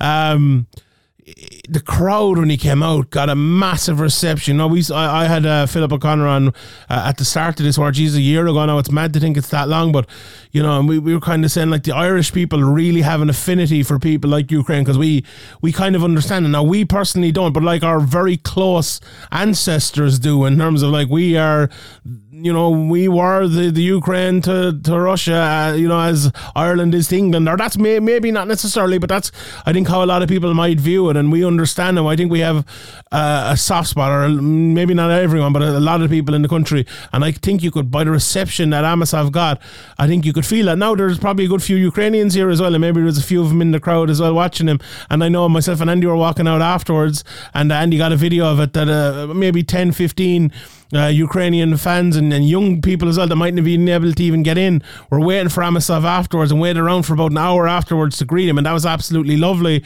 And in the middle of it all, then he puts on one of the fucking best displays I've ever seen from a fighter in person. Uh, mesmeric. I, I would call it oh, right up there with Conor McGregor in terms of the best fighters I think to ever fight in Ireland. This guy is different level. I know people say, "Oh, you're forgetting Rich Franklin and Mark Coleman." I'm not. I'm not. Amosov is that good. He's 27 and all, and he fought Logan Storley before. Went in a close fight with him. Logan Storley could have won that fight. It was very close. And this time, Amosov absolutely destroyed him. You never hear judges saying, ah, we had an easy night. But after that one, they were saying, oh, that was a pretty easy night, you know? Five rounds Amosov won every single one handily. There was no question on any of them. His hands looked so much better. His wrestling was better the first time uh, as well than, than Storley's, but looked even a level ahead again this time. He just took him down whenever he wanted. He jabbed him up, he kicked him up, he boxed him up. This was an absolute destruction. Now, on just on the other side, before we move back to Amosov again, because I know we don't speak too much about Storley, but Storley's one of two things. He was either injured coming into this fight and struggled to get to the weight, or should be fighting at 155 because he didn't look like a guy that, and uh, you know, easy for me to say, I suppose, and who might talk, but seeing a lot of fighters and that the the weight that they're at or the, the shape that they're in in fights is a different level to what Logan Storley looked here. Like he did, he looked like a 155 or fighting on 170. He didn't look in the sort of shape you'd expect from a championship level fight. Now, as I said, that might be an injury, and he did nothing but fucking suck water out of himself to make 170, and that could be it as well. I don't think he's always been like that before, but he, you know, it didn't look in the, sh- the shape you'd expect out of a, a top level uh, fighter uh, at that. But we, we will digress on that anyway, Graham. What did you think of, of Amosov here? It's, it's hard to not be impressed by him, not just in the fight, but all week as well. Yeah, absolutely. He, he had a brilliant performance. He he really looked. Sometimes you see guys, they look in the zone. They really look like, you know, they're not going to be beaten uh, that night. And pretty much straight away he he just started to do what he wanted and he looked really in the zone he looked flowy he looked like he he just looked like he was going to dominate the fight and he and he did you know Storley didn't really get anything going as you said he didn't look great maybe as maybe there was something going on maybe there was problems with the weight cut or an injury or something like that as as you hinted at there or as you mentioned there yeah I think uh, even if Storley had been at his at his best, he it would have been hard to look good here against Amosov in in that mood in that form. You know, he he just dominated the fight. You know, the first one was a cl- close split decision that kind of the fight was taken over by Storley as it went on, and you know, there's questions of oh, if it had been five rounds, how would it have went? But you know, they could have been fighting all night, and and Amosov would have dominated all night. It was he was just a level above. Absolutely brilliant, uh, an absolute joy to watch. And you know, we were kind of giving out maybe about this, not necessarily even giving out, but kind of saying, "Oh, Jesus, an odd fight to put on here." But do you know what? I think a lot. No, I, I was actually always excited about it. So oh, I was yeah? just wondering about how the crowd was going to react. It, Me what, too, was the crowd yeah. going to empty? And it did a little. It didn't not empty. Really, a, not few, really. a few people left, but there was really, really good support. Yeah. More than I, more than I expected. Hundred percent. You know, the, the fight delivered. So it, like the. You, you knew you were watching something good, so the people stuck around, even though you know if I thought it was always going to go to a dominant five round decision, I thought maybe oh there might not be many people there when the, the hand is raised at the end, but there definitely was. Yeah, and of the the crowd that was there, I would say 95, 99% of them actually stayed for the main event. So there was no max exodus before the fight. Now, a little bit in the four round, you know, when someone's four rounds up, and we all know how it's going to end, you know, Amosov is going to win. A few did leave, but it was not, not anything abnormal or anything. So, you know, that's why I think as well that there was a lot of the hardcores actually there in terms of the fans because they wanted to see this fight and they stuck around for it. And they were very, very, very respectful as well of Amosov and of Ukraine and all of that. So credit credit to the you know Irish fans and MMA fans and all. You get a hard rap at times, but the fans here yeah, from, phenomenal. From a certain Sean Sheehan. What, what did I? Well, sorry, you gotta you gotta apologise to the Irish MMA fans for slagging them off. Oh, okay. The, the the, the fans that I was giving Dublin out is of, the uh, best. Let me let me let me hear Dublin's you the worst. The fans, Dublin fans. the Dublin best. fans weren't there. It was all Drogheda, Wexford, you know, the Waterford. Was there any Dublin? Sinead, Sinead Kavanagh was the only dub in this card, I'd say. Was she? Who else? Jesus, do you know, there was very few dubs. Kenny, uh, uh, Richie. Do you know what? Yeah, Richie Smullen's not from Dublin. Let's let's go through it, right? Scatizzi, Italy. Kenny's from Dublin. Um, Asael is from France. Dara Kelly's from Donegal. Richie Smullen's from Wicklow. Brian Moore is from Wexford. Um, Charlie Ward is from the Midlands somewhere, isn't he? Carl Moore is from up the north. Kieran Clark is from Drogheda. Sinead is from Dublin. Okay, Queally's from Waterford. Uh, Carvalho, Dublin slash uh, Portugal. Yeah, so there's only like two dubs in the whole card. Maybe that's it. Ah, but they're all they're all adopted dubs. Yeah, you know. no, that's it. No, no dubs showed Part up. of, the, part of the dub family. you Sean- know. Sean when you're when you're adopted, you, you, you get treated like any other. Am I an uh, adopted dub? So I'm sure I'm fucking above in Dublin more than most. No, you're you're you're hated with a Hated with a fierce fa- passion. fierce passion by the dubs, but yeah. So that was it. Um, you know, all in all, you know, a uh, I would say an unmissable main event performance by Amosov. So uh, and and other than that, maybe like a an a fair to Midland card, I would say. Not a bad card. It definitely wasn't a bad card. Definitely wasn't a great card. Very good to see the up and coming It was a good night for the Irish Irish. prospects, though. It was. That, that was the, the highlight for Ireland, I suppose. But the Sinead win was a big highlight for Ireland. The Carl and Brian Moore wins were big highlights as well for Ireland um, as they move on, as well as, you know, the up and comers like Kieran, uh, Brian Moore, Richie, or sorry, um, not Brian Moore, Richie Smullen. You could throw him in there as well, and uh, Dara um, and uh, and Kenny as well. So very good. And, you know, to see, I think. I think a lot of people, as we said in the future, I saw Norbert fighting live. I saw Amosov fighting live, even Kennedy if he's fighting for a title. So, yeah, all in all, a, a pretty good night. Right, we're an hour and a half in. We better fucking move on and talk a little bit about UFC 285. We won't stick in this forever because there's a, a preview coming out this week. The lads, I don't know if I'll be on joining them or not. I probably will, but uh, we're going to take a look just at the top two fights here. Just but before, Ian just before Gary, you go, go on. Just to to the listeners, how many people know that uh, Ian Garry's fighting uh, this week? Yeah, I would say uh, very few. so you probably forget now. Maybe during the week it'll grow a bit, but um, yeah. Look, Bellator Dublin probably didn't help, but there was a recent one as well where Ian was fighting around the Bellator card, and a lot of people were talking about him. Not this time though, and I, I don't know what it is. Maybe it's the fact that he's not in Ireland, or you know, not really doing Irish interviews and things like that as much as as he once was, or whatever it might be. Um, yeah, definitely flying under the I think radar. they need to, you know, obviously fighting in America is great and all, but they need to put him on a European card where Yeah. the fans get a chance to go over and kind of bond with Ian Garry. You know what I mean? yeah. I, I think the like latching onto McGregor stuff really hasn't worked either. I think that's actually put a lot of people off maybe a little bit. Uh, so it'll be interesting to see how this. But look, because well, in like there he puts on a big his story. He's performance. just telling the part of the story about how he kind of got into MMA, and you know, Yeah, he's he shouldn't shy away from that. But I think you know, the fans and people like that are going to obviously associate any Irish fighter with McGregor. Like we always see every time an Irish fighter kind of comes to prominence, everybody's yeah. talking about McGregor in the same breath. But he also used to be like the anti SBG guy and in you know Team KF. So and I think the Irish fans kind of know that. So I just feel felt all a little bit contrived, uh, to, to, for want of a better word, maybe. But as I said. He's 10 and 0. He wins another one here, gets a big finish here, and that's all fucking forgotten about again. And look, Ian has the ability. He's an absolutely fantastic fighter, a fantastic up and coming prospect.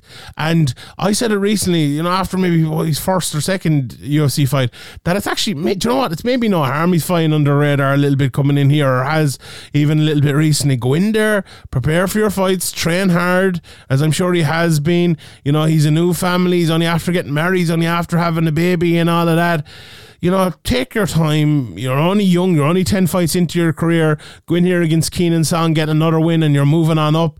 And, you know, in six Yeah. months, in a year's time, we can start getting hyped about it again. So maybe maybe it's no harm. No, I like the matchup, but I just think it'd be if they could get him on uh, just a European card or even you know just get a bit more hype on him, make it a little bit more content behind him. The UFC could put out a couple of videos, or hopefully you know he'll be on like Ariel show or something like that uh, this week, and you know get a bit get a bit of hype going because he deserves it. He's like a really really good prospect, a huge prospect.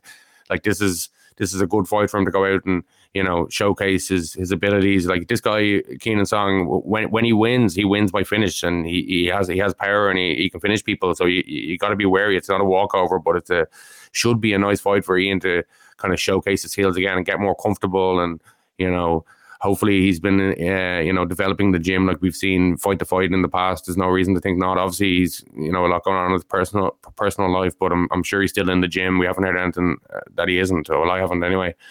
Um so yeah I expect him to go in go in there and win and, and look good here but uh I, I I wish there was a bit more hype behind it because I think he deserves it. He, You know, maybe inter- people don't like certain things about maybe his personal decisions, but in terms of fighting and things like that, you know, I think he deserves more hype and more respect, and uh, hopefully, you know, he can go out there look good and kind of build that up, and hopefully, you know, pre-fight uh, or um, fight week, we'll uh, we'll see some more of Ian and get some more insights into what's been going on and build a hype that way, but you know, this is a, a card with you know uh, big fights on it, and he's kind of you know buried on the prelim, so maybe maybe that won't happen. But yeah, I think um, you know he's been a little bit forgotten about, but undeservedly. But maybe that's because he's you know over in America and he hasn't really been been doing much. It's, there's a lot going on in terms of like the Bellator event that just happened and stuff in Ireland. So yeah, I think um,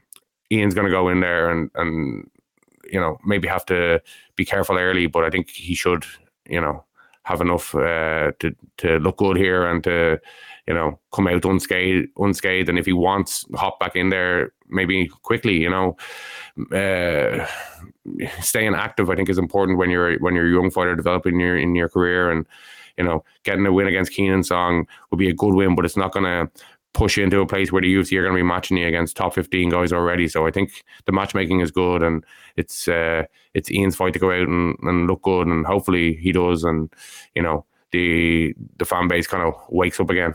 Yeah, hundred percent. It's a very winnable fight for him. You know, as you said, Kenan Song, a good fighter, but you know, he lost Alex Morono, finished by Max Griffin, finished by Brad Riddell, uh, fought Israel Adesanya back in the day, funnily enough. So, uh, and got knocked out by him as well. So I think, yeah, I, I think will probably be looking for the finish here, and uh, it could be another uh, chance to impress. So it'll be all hype next week, you know. And uh, as I said, things quickly change like that that you nearly forget about him this week, and it'll probably be all talk next week. So, you know, and I hope it is. That'll be it'll be very good.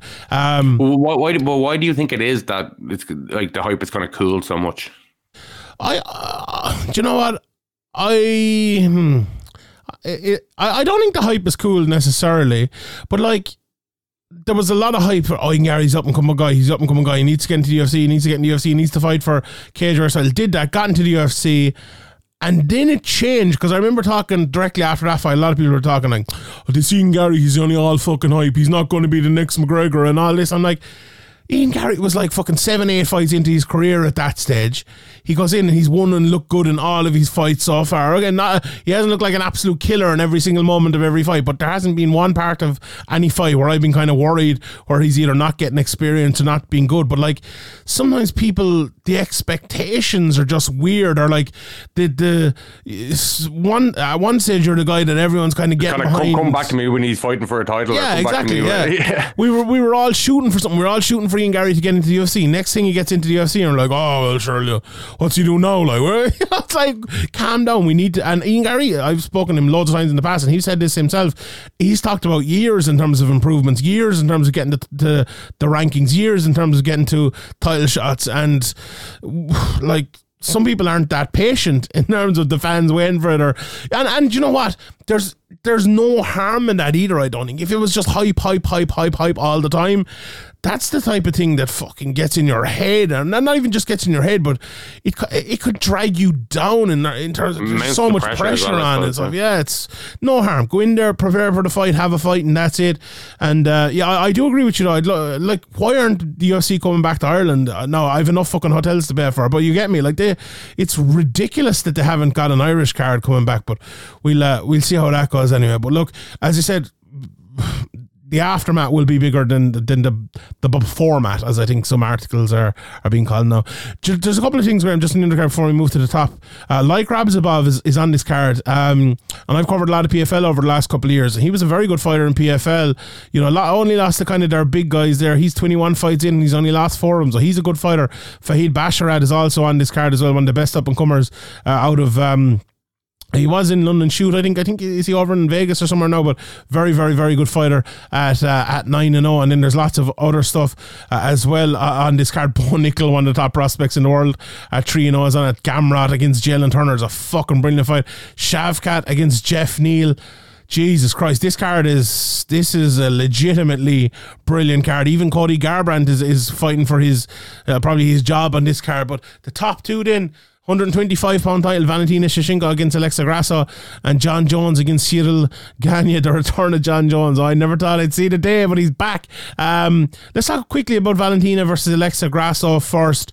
Look for Alexa here. I think. The, the problem for Alexa Grasso is her best route to winning most fights is like her jab, her good technical striking, and you know she's a few submissions I suppose on the ground and not bad, but you're fighting someone like Valentina Shevchenko here who is going to hit harder than you. Her style of Muay Thai is very hard for a boxing style to deal with. Plus, she's really strong in the clinch, has big throws, can put you on your your ass, your grass, your I don't know, and uh, and beat you when when you get there as well. Now. Recent fights, Valentina hasn't been the Valentina of old, and maybe Grasso can play into it. And do you know what? I think Valentina will win, but it'll probably be a closer fight than people think. But it's the, the, the only thing as well the motivation here for Valentina. Where are those levels at? Like, there's a lot of talk about uh, having the Amanda fight again. Alexa's probably the last of like the. The, the the contenders that we don't think have a good chance. Let's say if Blanchfield is in there, Fiorot, I think they have more of a chance. If you get me, in terms of people's minds, if not in in actuality, uh, if we see Shevchenko at the top, so could that be a potential banana skin for Shevchenko? I'm maybe kind of looking for reasons there. This should be a straightforward enough Shevchenko win here. Even though I like Alexa Grasso, I think she's a very good I fighter. think it. I think it is Valentina's kind of fight to lose, but maybe there is a motivation thing, and maybe she, you- know, I think you're right. She, even though she's been winning, she's still been winning. She hasn't looked as good uh, recently. She, you know, obviously Taila Santos was a split decision, but I, th- I thought she won the fight. But yeah, she d- definitely hasn't looked like the killer that we, we, we kind of got used to her looking like um, over the years. So uh, it's a big moment for Alexa, Alexa, Alexa Grasso. It's, it's you know she's worked a long time for this, and she'll definitely be motivated. So maybe that could play into it. But I just yeah, I just think it's a bad style matchup. She's probably a little, a little uh, Valentina's probably just a little bit better everywhere, unfortunately. But yeah, um, you know. You could land something big early, or you know something could happen, and she, uh, she could win this. I wouldn't be too surprised, but um, yeah, I think the the pick is definitely uh, Valentina.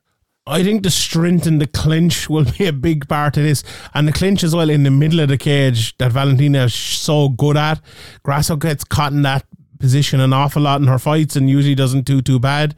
But against Valentina, it's a different story there, and I think that might play a big part uh, in it as well. And Valentina will get into that position, I think, against Alexa because she likes to fight longer and Valentina likes to get inside and kind of whip inside. And if you're fighting against someone longer like that, there will be tie ups in the middle. And if you get tied up against Valentina, it's an underrated part of her game.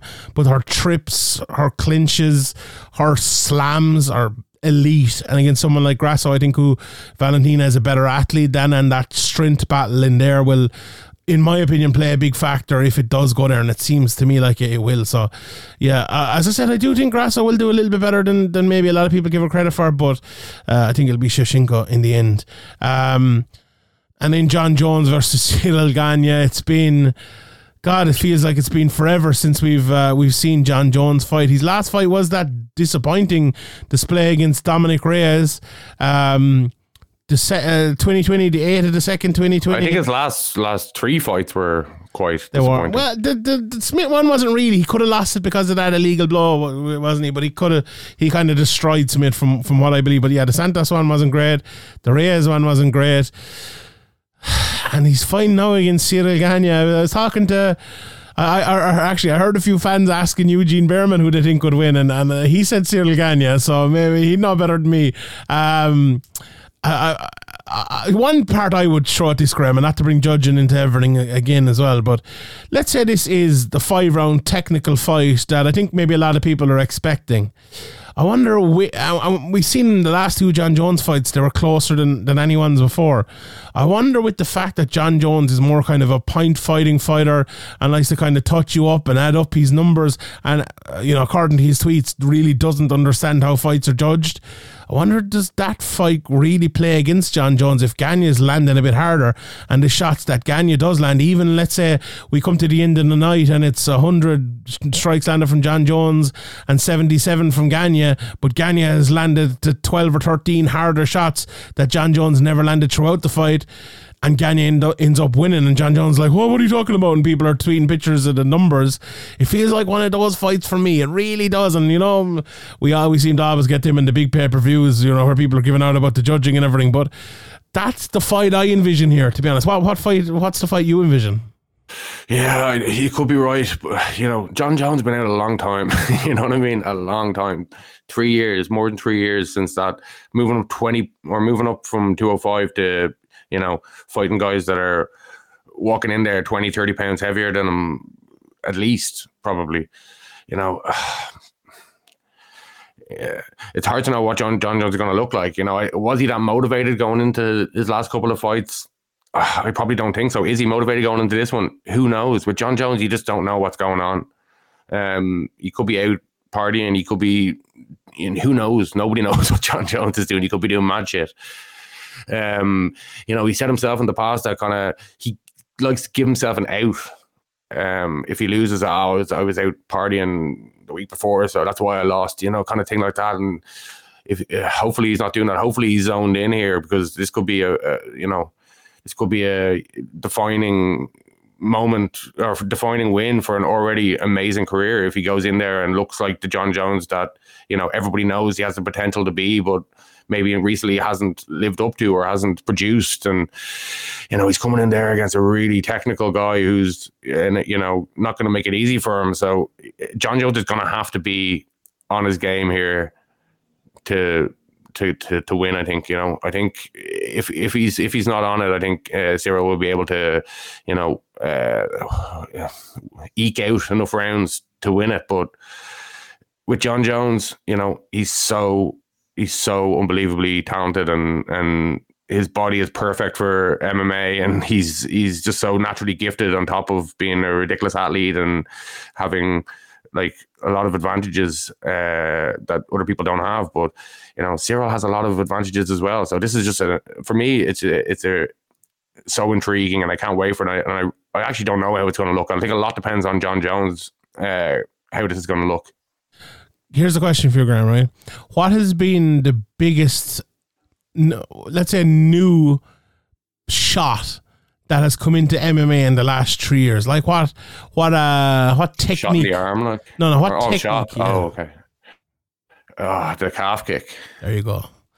I just wonder. Jon Jones has no calves. Uh, yeah, that's true. You, you what are you going to kick? What are you going to kick? Run there. Just kick him bone. I wonder if Gane is just going to kick the shit out of his calves because I think he can do that as well. Like, and Jon Jones will have never seen that before, really. Because, and I was, I was talking to someone the other day as well about it, and they were like saying Jon Jones has always struggled against taller guys, whether it's Reyes or Gustafsson the first time and somewhat the second time, not not as much the second time, but uh, I just I just wonder if that'll be an issue, and that's a way to play a longer game again that really didn't exist as much the last time Jon Jones fought. So. I wonder. Yeah. I just wonder John, if that plays a part. Jon Jones will probably be hunting for those oblique kicks that he uses so well as well, though, and like you know, yeah. Gane fights an outside game as well. He's not only a longer guy and a bigger guy. He fought, fights a very big, long game very it's a fucking very intriguing fight. But then again, right, Jon Jones is one of the smartest fighters to ever fight in the UFC. Now, maybe not in judging and maybe not fucking outside the cage and all of that, but inside the cage, he is a really smart guy. And to think, it, it, I know what you mean in a mm-hmm. way, but in another way, he tries to fight to the kind of strength. He does, yeah. The realm, and if he does that here, he, he can't. He just can't do that here. But what he if has he to fight to his strengths? if he does that here and beats Gane doing that? Like, but uh, but to do that, that would I- be an absolutely miraculous. It that would be the yeah. biggest statement win of his career and an already unbelievable career. so do you- what do you think he needs to do? Wrestle him, take him down.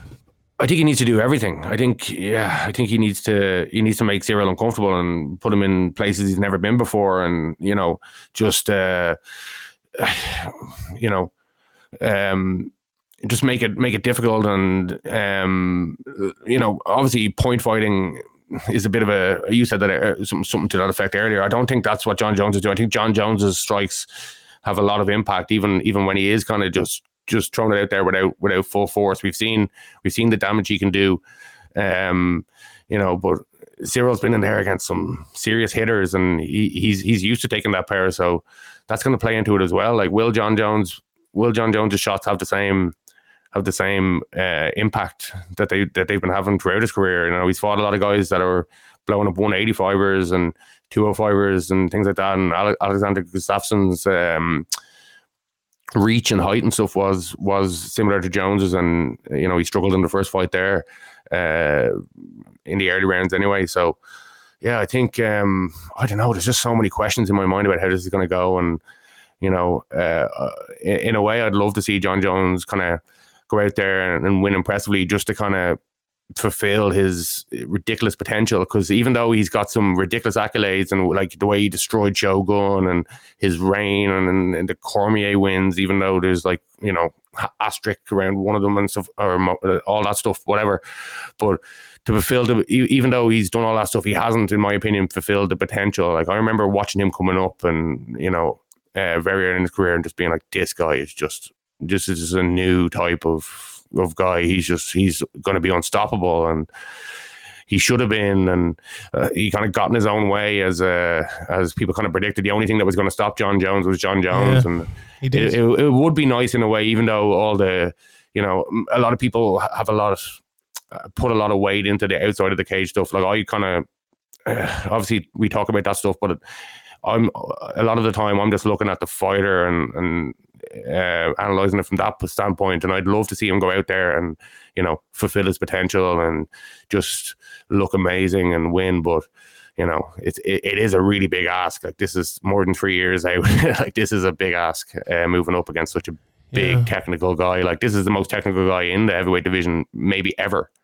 it's there's so many there's so many different integers to in this isn't there even just like the fact that a lot of new fans were created during the pandemic that have never seen Jon Jones fight live. Like I'm sure they've gone back and watched these fights, and I, I think there was like a lot of people who don't actually appreciate how good Jon Jones was, and maybe went or maybe only saw his last two fights live and don't appreciate how good Jon Jones was. And it's interesting. Maybe he won't be that guy again. Maybe he won't be the dominant force he once was, and maybe we are looking to you know to a two rose tinted glass in terms of a fighter. We know what Jon Jones is like outside of the cage and all of that, and you know the whole drug uh, issues and, and all of that sort of stuff. But if he comes back and he's at his best, we, we're in for a massive fighter. And just one part as well, you know, the Ngannou fight where he took Ciryl Gane down a few times.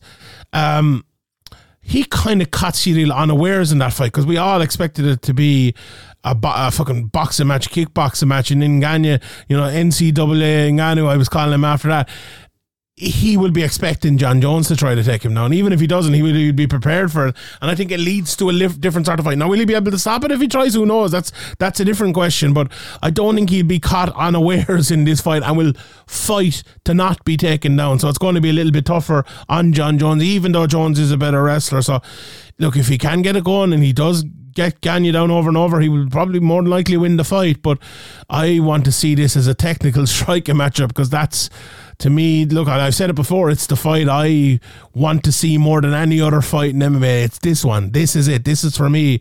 You know, when uh, when all is said and done, this is the one you want to be standing there at fucking six o'clock in the morning waiting on to, to for the two of them to get into the cage. It's just a fucking it's a massive, massive, massive fight, and I absolutely I absolutely can't wait for it. So um yeah, we will uh, we will look forward to that. One last thing before we go, Graham, and I, I usually wouldn't bring this up because we don't talk about this goon, but he's uh, he signed with PFL now, and it's Jake Paul, um, and he lost to uh, Tommy Fury in a boxing bout on uh, Sunday. I don't know if you watched. Did you watch it, Graham? Did you see it? Yeah, I actually did. I wasn't planning on watching it, but uh, a friend of mine messaged asking for a stream, and I, I got a stream for him and just kind of threw it on in the background, and ended up uh, it ended up taking ages, but uh, ended up watching it, and uh, yeah, uh, It was Jake uh, Paul was extremely sloppy. like, very bad. Uh, I don't know. The commentator, I, just, I was actually laughing my head off at the commentator, ridiculous. Trying to pretend like this was some kind of. Yeah, like it was. Oh, it was just it was just funny to me the whole thing. And they were interviewing um they were interviewing Logan Paul. Um, Oh, that was one of the funniest things I've ever and your man was like, "What did he? Uh, I love you, bro." He say to your brother before he went out there?" And he's like, "Oh, you can do it, bro. I believe in you. I love you, bro." And your man's like, "I love you too." Like, what? I literally, was laughing my I head off. pissed Oh my myself laughing. It was so fucking funny. What was that as a Radio Raheem or something? He kept signing off by saying, "I'm so Radio terrible. Raheem" Oh or my something like God, that. Oh, terrible. Yeah, the whole production around it and all it was Uh, just uh, awful. They cut back to like Carl Froch. He's just like, "Oh my god, I gotta Oh. pretend like this wasn't trash." Like Did he? Oh. you can see him struggling to like Oh, fucking. fuck. So you were watching you were, uh, so I flew to Canada and I watched it on Fight TV for mine and it was the American commentators and they acted like they acted like this was fucking Gennady Golovkin versus Canelo or something. They acted like it was one of the best boxing matches ever seen. We have to get the rematch. This was so good. they showed what boxing is all like, about. they were Oh, basically like uh, on the BT BT. They were basically like, should Tommy Fury go try to win like an area title, or should he like get loads of money to like KSI? And Carl is like, oh, well, like if they offer me half a million to fight KSI, like when I was in, instead of fighting for like ten grand to fight an area title, like uh, you know, it's a hard, it's a hard choice. It was but like. it was horrendous. Uh, Like Tommy Tommy Fury, like was uh, as his father described him, a novice boxer, which I thought was, and he is like a novice boxer. So, but for your father to say that was funny, and like he destroyed him. Like he won six rounds to two, and there was points taken away and stuff. And Jake kind of Jake knocked him down. To be fair, in He, he didn't round, knock him down. It kind of, I don't know what Tommy was trying to do like, there. "Oh, fuck, you I think because Jake swung so wildly and missed so madly, he just kind of stood there going, Yeah, what, like, the fuck? what and the then fuck? he got hit with the jab. As he was kind of like, I don't know what he was trying to do, but Yeah. yeah, it was a very, very poor standard. Uh, I don't know how boxing scored or whatever. I don't know the criteria even, but uh, yeah, uh, I just thought Jake looked terrible. He looked really tired and desperate really early, and he was holding on, and the ref was just a disgrace. He like it was like a tap to the back of the head, and he took like a point. point, and then there was like a. Uh, Jake Paul kept uh, grappling, and then he took a point from Tommy Fury for like doing a tiny bit of grappling back. It was just like, oh Yeah. my god, what's going Jake looked here? like he was going to vomit when he was walking out as well. I've never seen anyone in my life look as nervous walking out the fight. But anyway, we I actually don't care about the fight. What I do care about is he signed with PFL and he's on about fucking fighting Nate Diaz in, in PFL and in both boxing and um, uh, boxing one fight and then MMA and the other fight and all this. Like I saw Ariel say kind of tweeting last night that that fight is dead now and. Um, I don't know what PFL are going to do with him. Like, like he's a busted flush in terms of a draw. Saw Dana White talking about it yesterday. man, split, decision. He, he knocked him down. If it was, if it was was twelve a rounds, he, he had him. He had him. how was that, how was that a fucking split decision? He just he like just decimated him. Like it was easy for Tommy Fury. But anyway, um, Tom- Tommy Fury resurrected himself from the canvas like like his brother, yeah. But you see, um, Dana White was saying that Steve. He made a great point actually because he was saying Stephen Espinoza would never have let Jake Paul go if he was making money for him. Which is like if Dana White knows anything, it's how to fucking make money off of fighters. So I would think he's actually right on that one. Well, So, it like, depends how much uh, the old uh, Saudi Arabia were offering. Well, that's it. But like, why would PFL do that with him? Like, why would PFL? Um, and now PFL are fucking hemorrhaging money all over the place as well, by the looks of it. But like, why would they do that with Jake Paul? What, like, what are they going to do? Like, they do him versus Nathan Diaz, and that's just going to.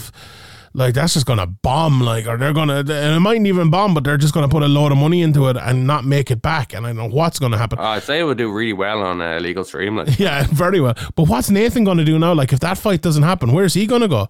Like, I don't think the UFC will want him back. Where the fuck is he? Like, uh, he could end up fighting Anthony Pettis in PFL in, the, in that pay per view show they've coming up, or could he end up in fucking Bellator or somewhere and retired? I know what he's going to do.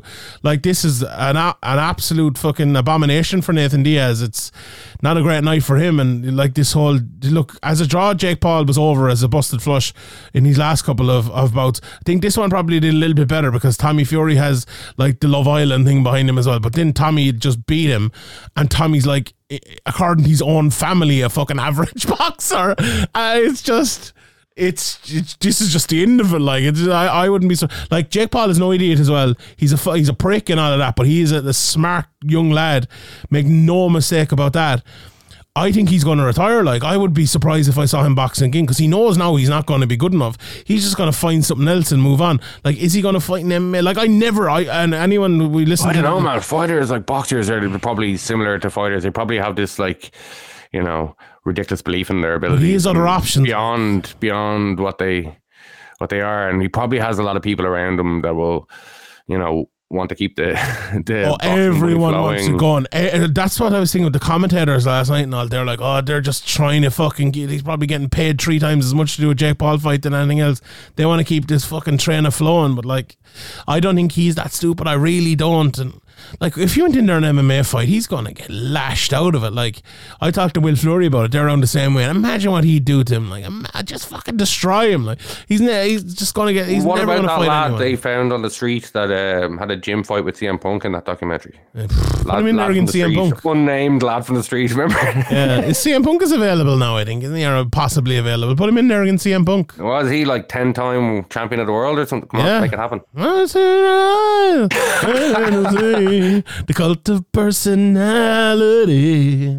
Yeah, I don't really care about any of it anyway. No, I don't either. Fuck him. But like the only thing I do, the, this whole PFL thing, it's just I wonder what happens. I would literally wouldn't have brought it up only for the PFL part of it. So and the Nathan Yeah, Diaz. should, of should it, have so. just done the, the, the Diaz boxing match first. Would have been you know, Yeah. a fight that he could have lost, and it would have been like, ah, well, it's Nate Diaz, like you know, uh, Yeah. good boxer, and then he could have done the Fury one afterwards. Yeah, interesting.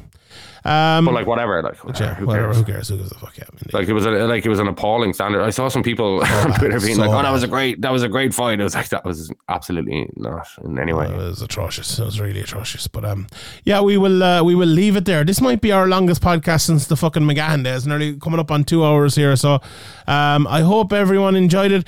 Uh, there was KSW as well last week. Phil De Fries uh, retained his title. Very very good. Uh, there's PFL Challenger Series next week. Cage Warriors next week as well. I know uh, is Nathan Kelly on next week or is he the week after? He is next week. Oh, Nathan Kelly's fighting next week as well. Graham. He's fighting Zachary Hicks in the uh, in the Challenger Series. That's on on the third of March. So in what uh, four or five days from now as well. So best luck to, to Nathan and that. He's been on a great run. Looked really really good in his last uh, his last few fights. You know, um, was obviously he had one in, in PFL, but he fought in Centurion before that. Fought in, in one fight in Bellator and won a good few fights in over in uh, in Clan Wars there after losing the first two fights in his career. So um, big uh, big shout out to Nathan Kelly as well, and best luck to him in uh, over in the, the Challenger Series in uh, in PFL. So um, yeah, we will uh, we will leave it at that. Uh, thank you to everyone for listening. Thanks for all the support this week. It's been absolutely fucking massive. Uh, our YouTube got demonetized as well, so all the views were for fucking nothing in the end. But if you want to support us, we're on Patreon, patreon.com forward slash severe MMA podcast. Uh, there will be loads of stuff out this week and every week.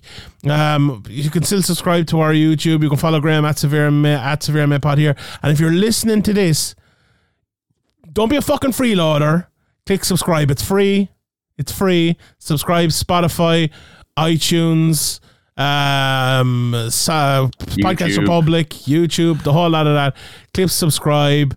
Let us know. Tweet it out. Tweet out the podcast as well. Tell people you're listening. Let us know what part is your favorite. Tweet Graham. Tweet me at Sean Sheehan BA. Put up on Facebook, Instagram. Tag us in your stories. We'll share it at SevereMed. What is it? SevereMed.com. Let them know. Let them know.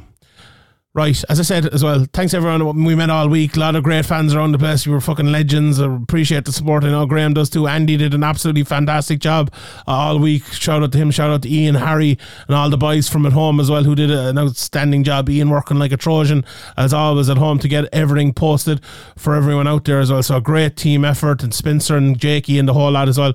So um, fair play to uh, to everyone uh, in the Severe May team and for everyone at home supporting us too. Graham give us your quote of the week before we go. There were bad times on Magdalen Street. They took you away in a police car. Inspector, don't you know? Don't you care? Don't you know about love? We'll see you next Tuesday, probably Sunday, hopefully this week.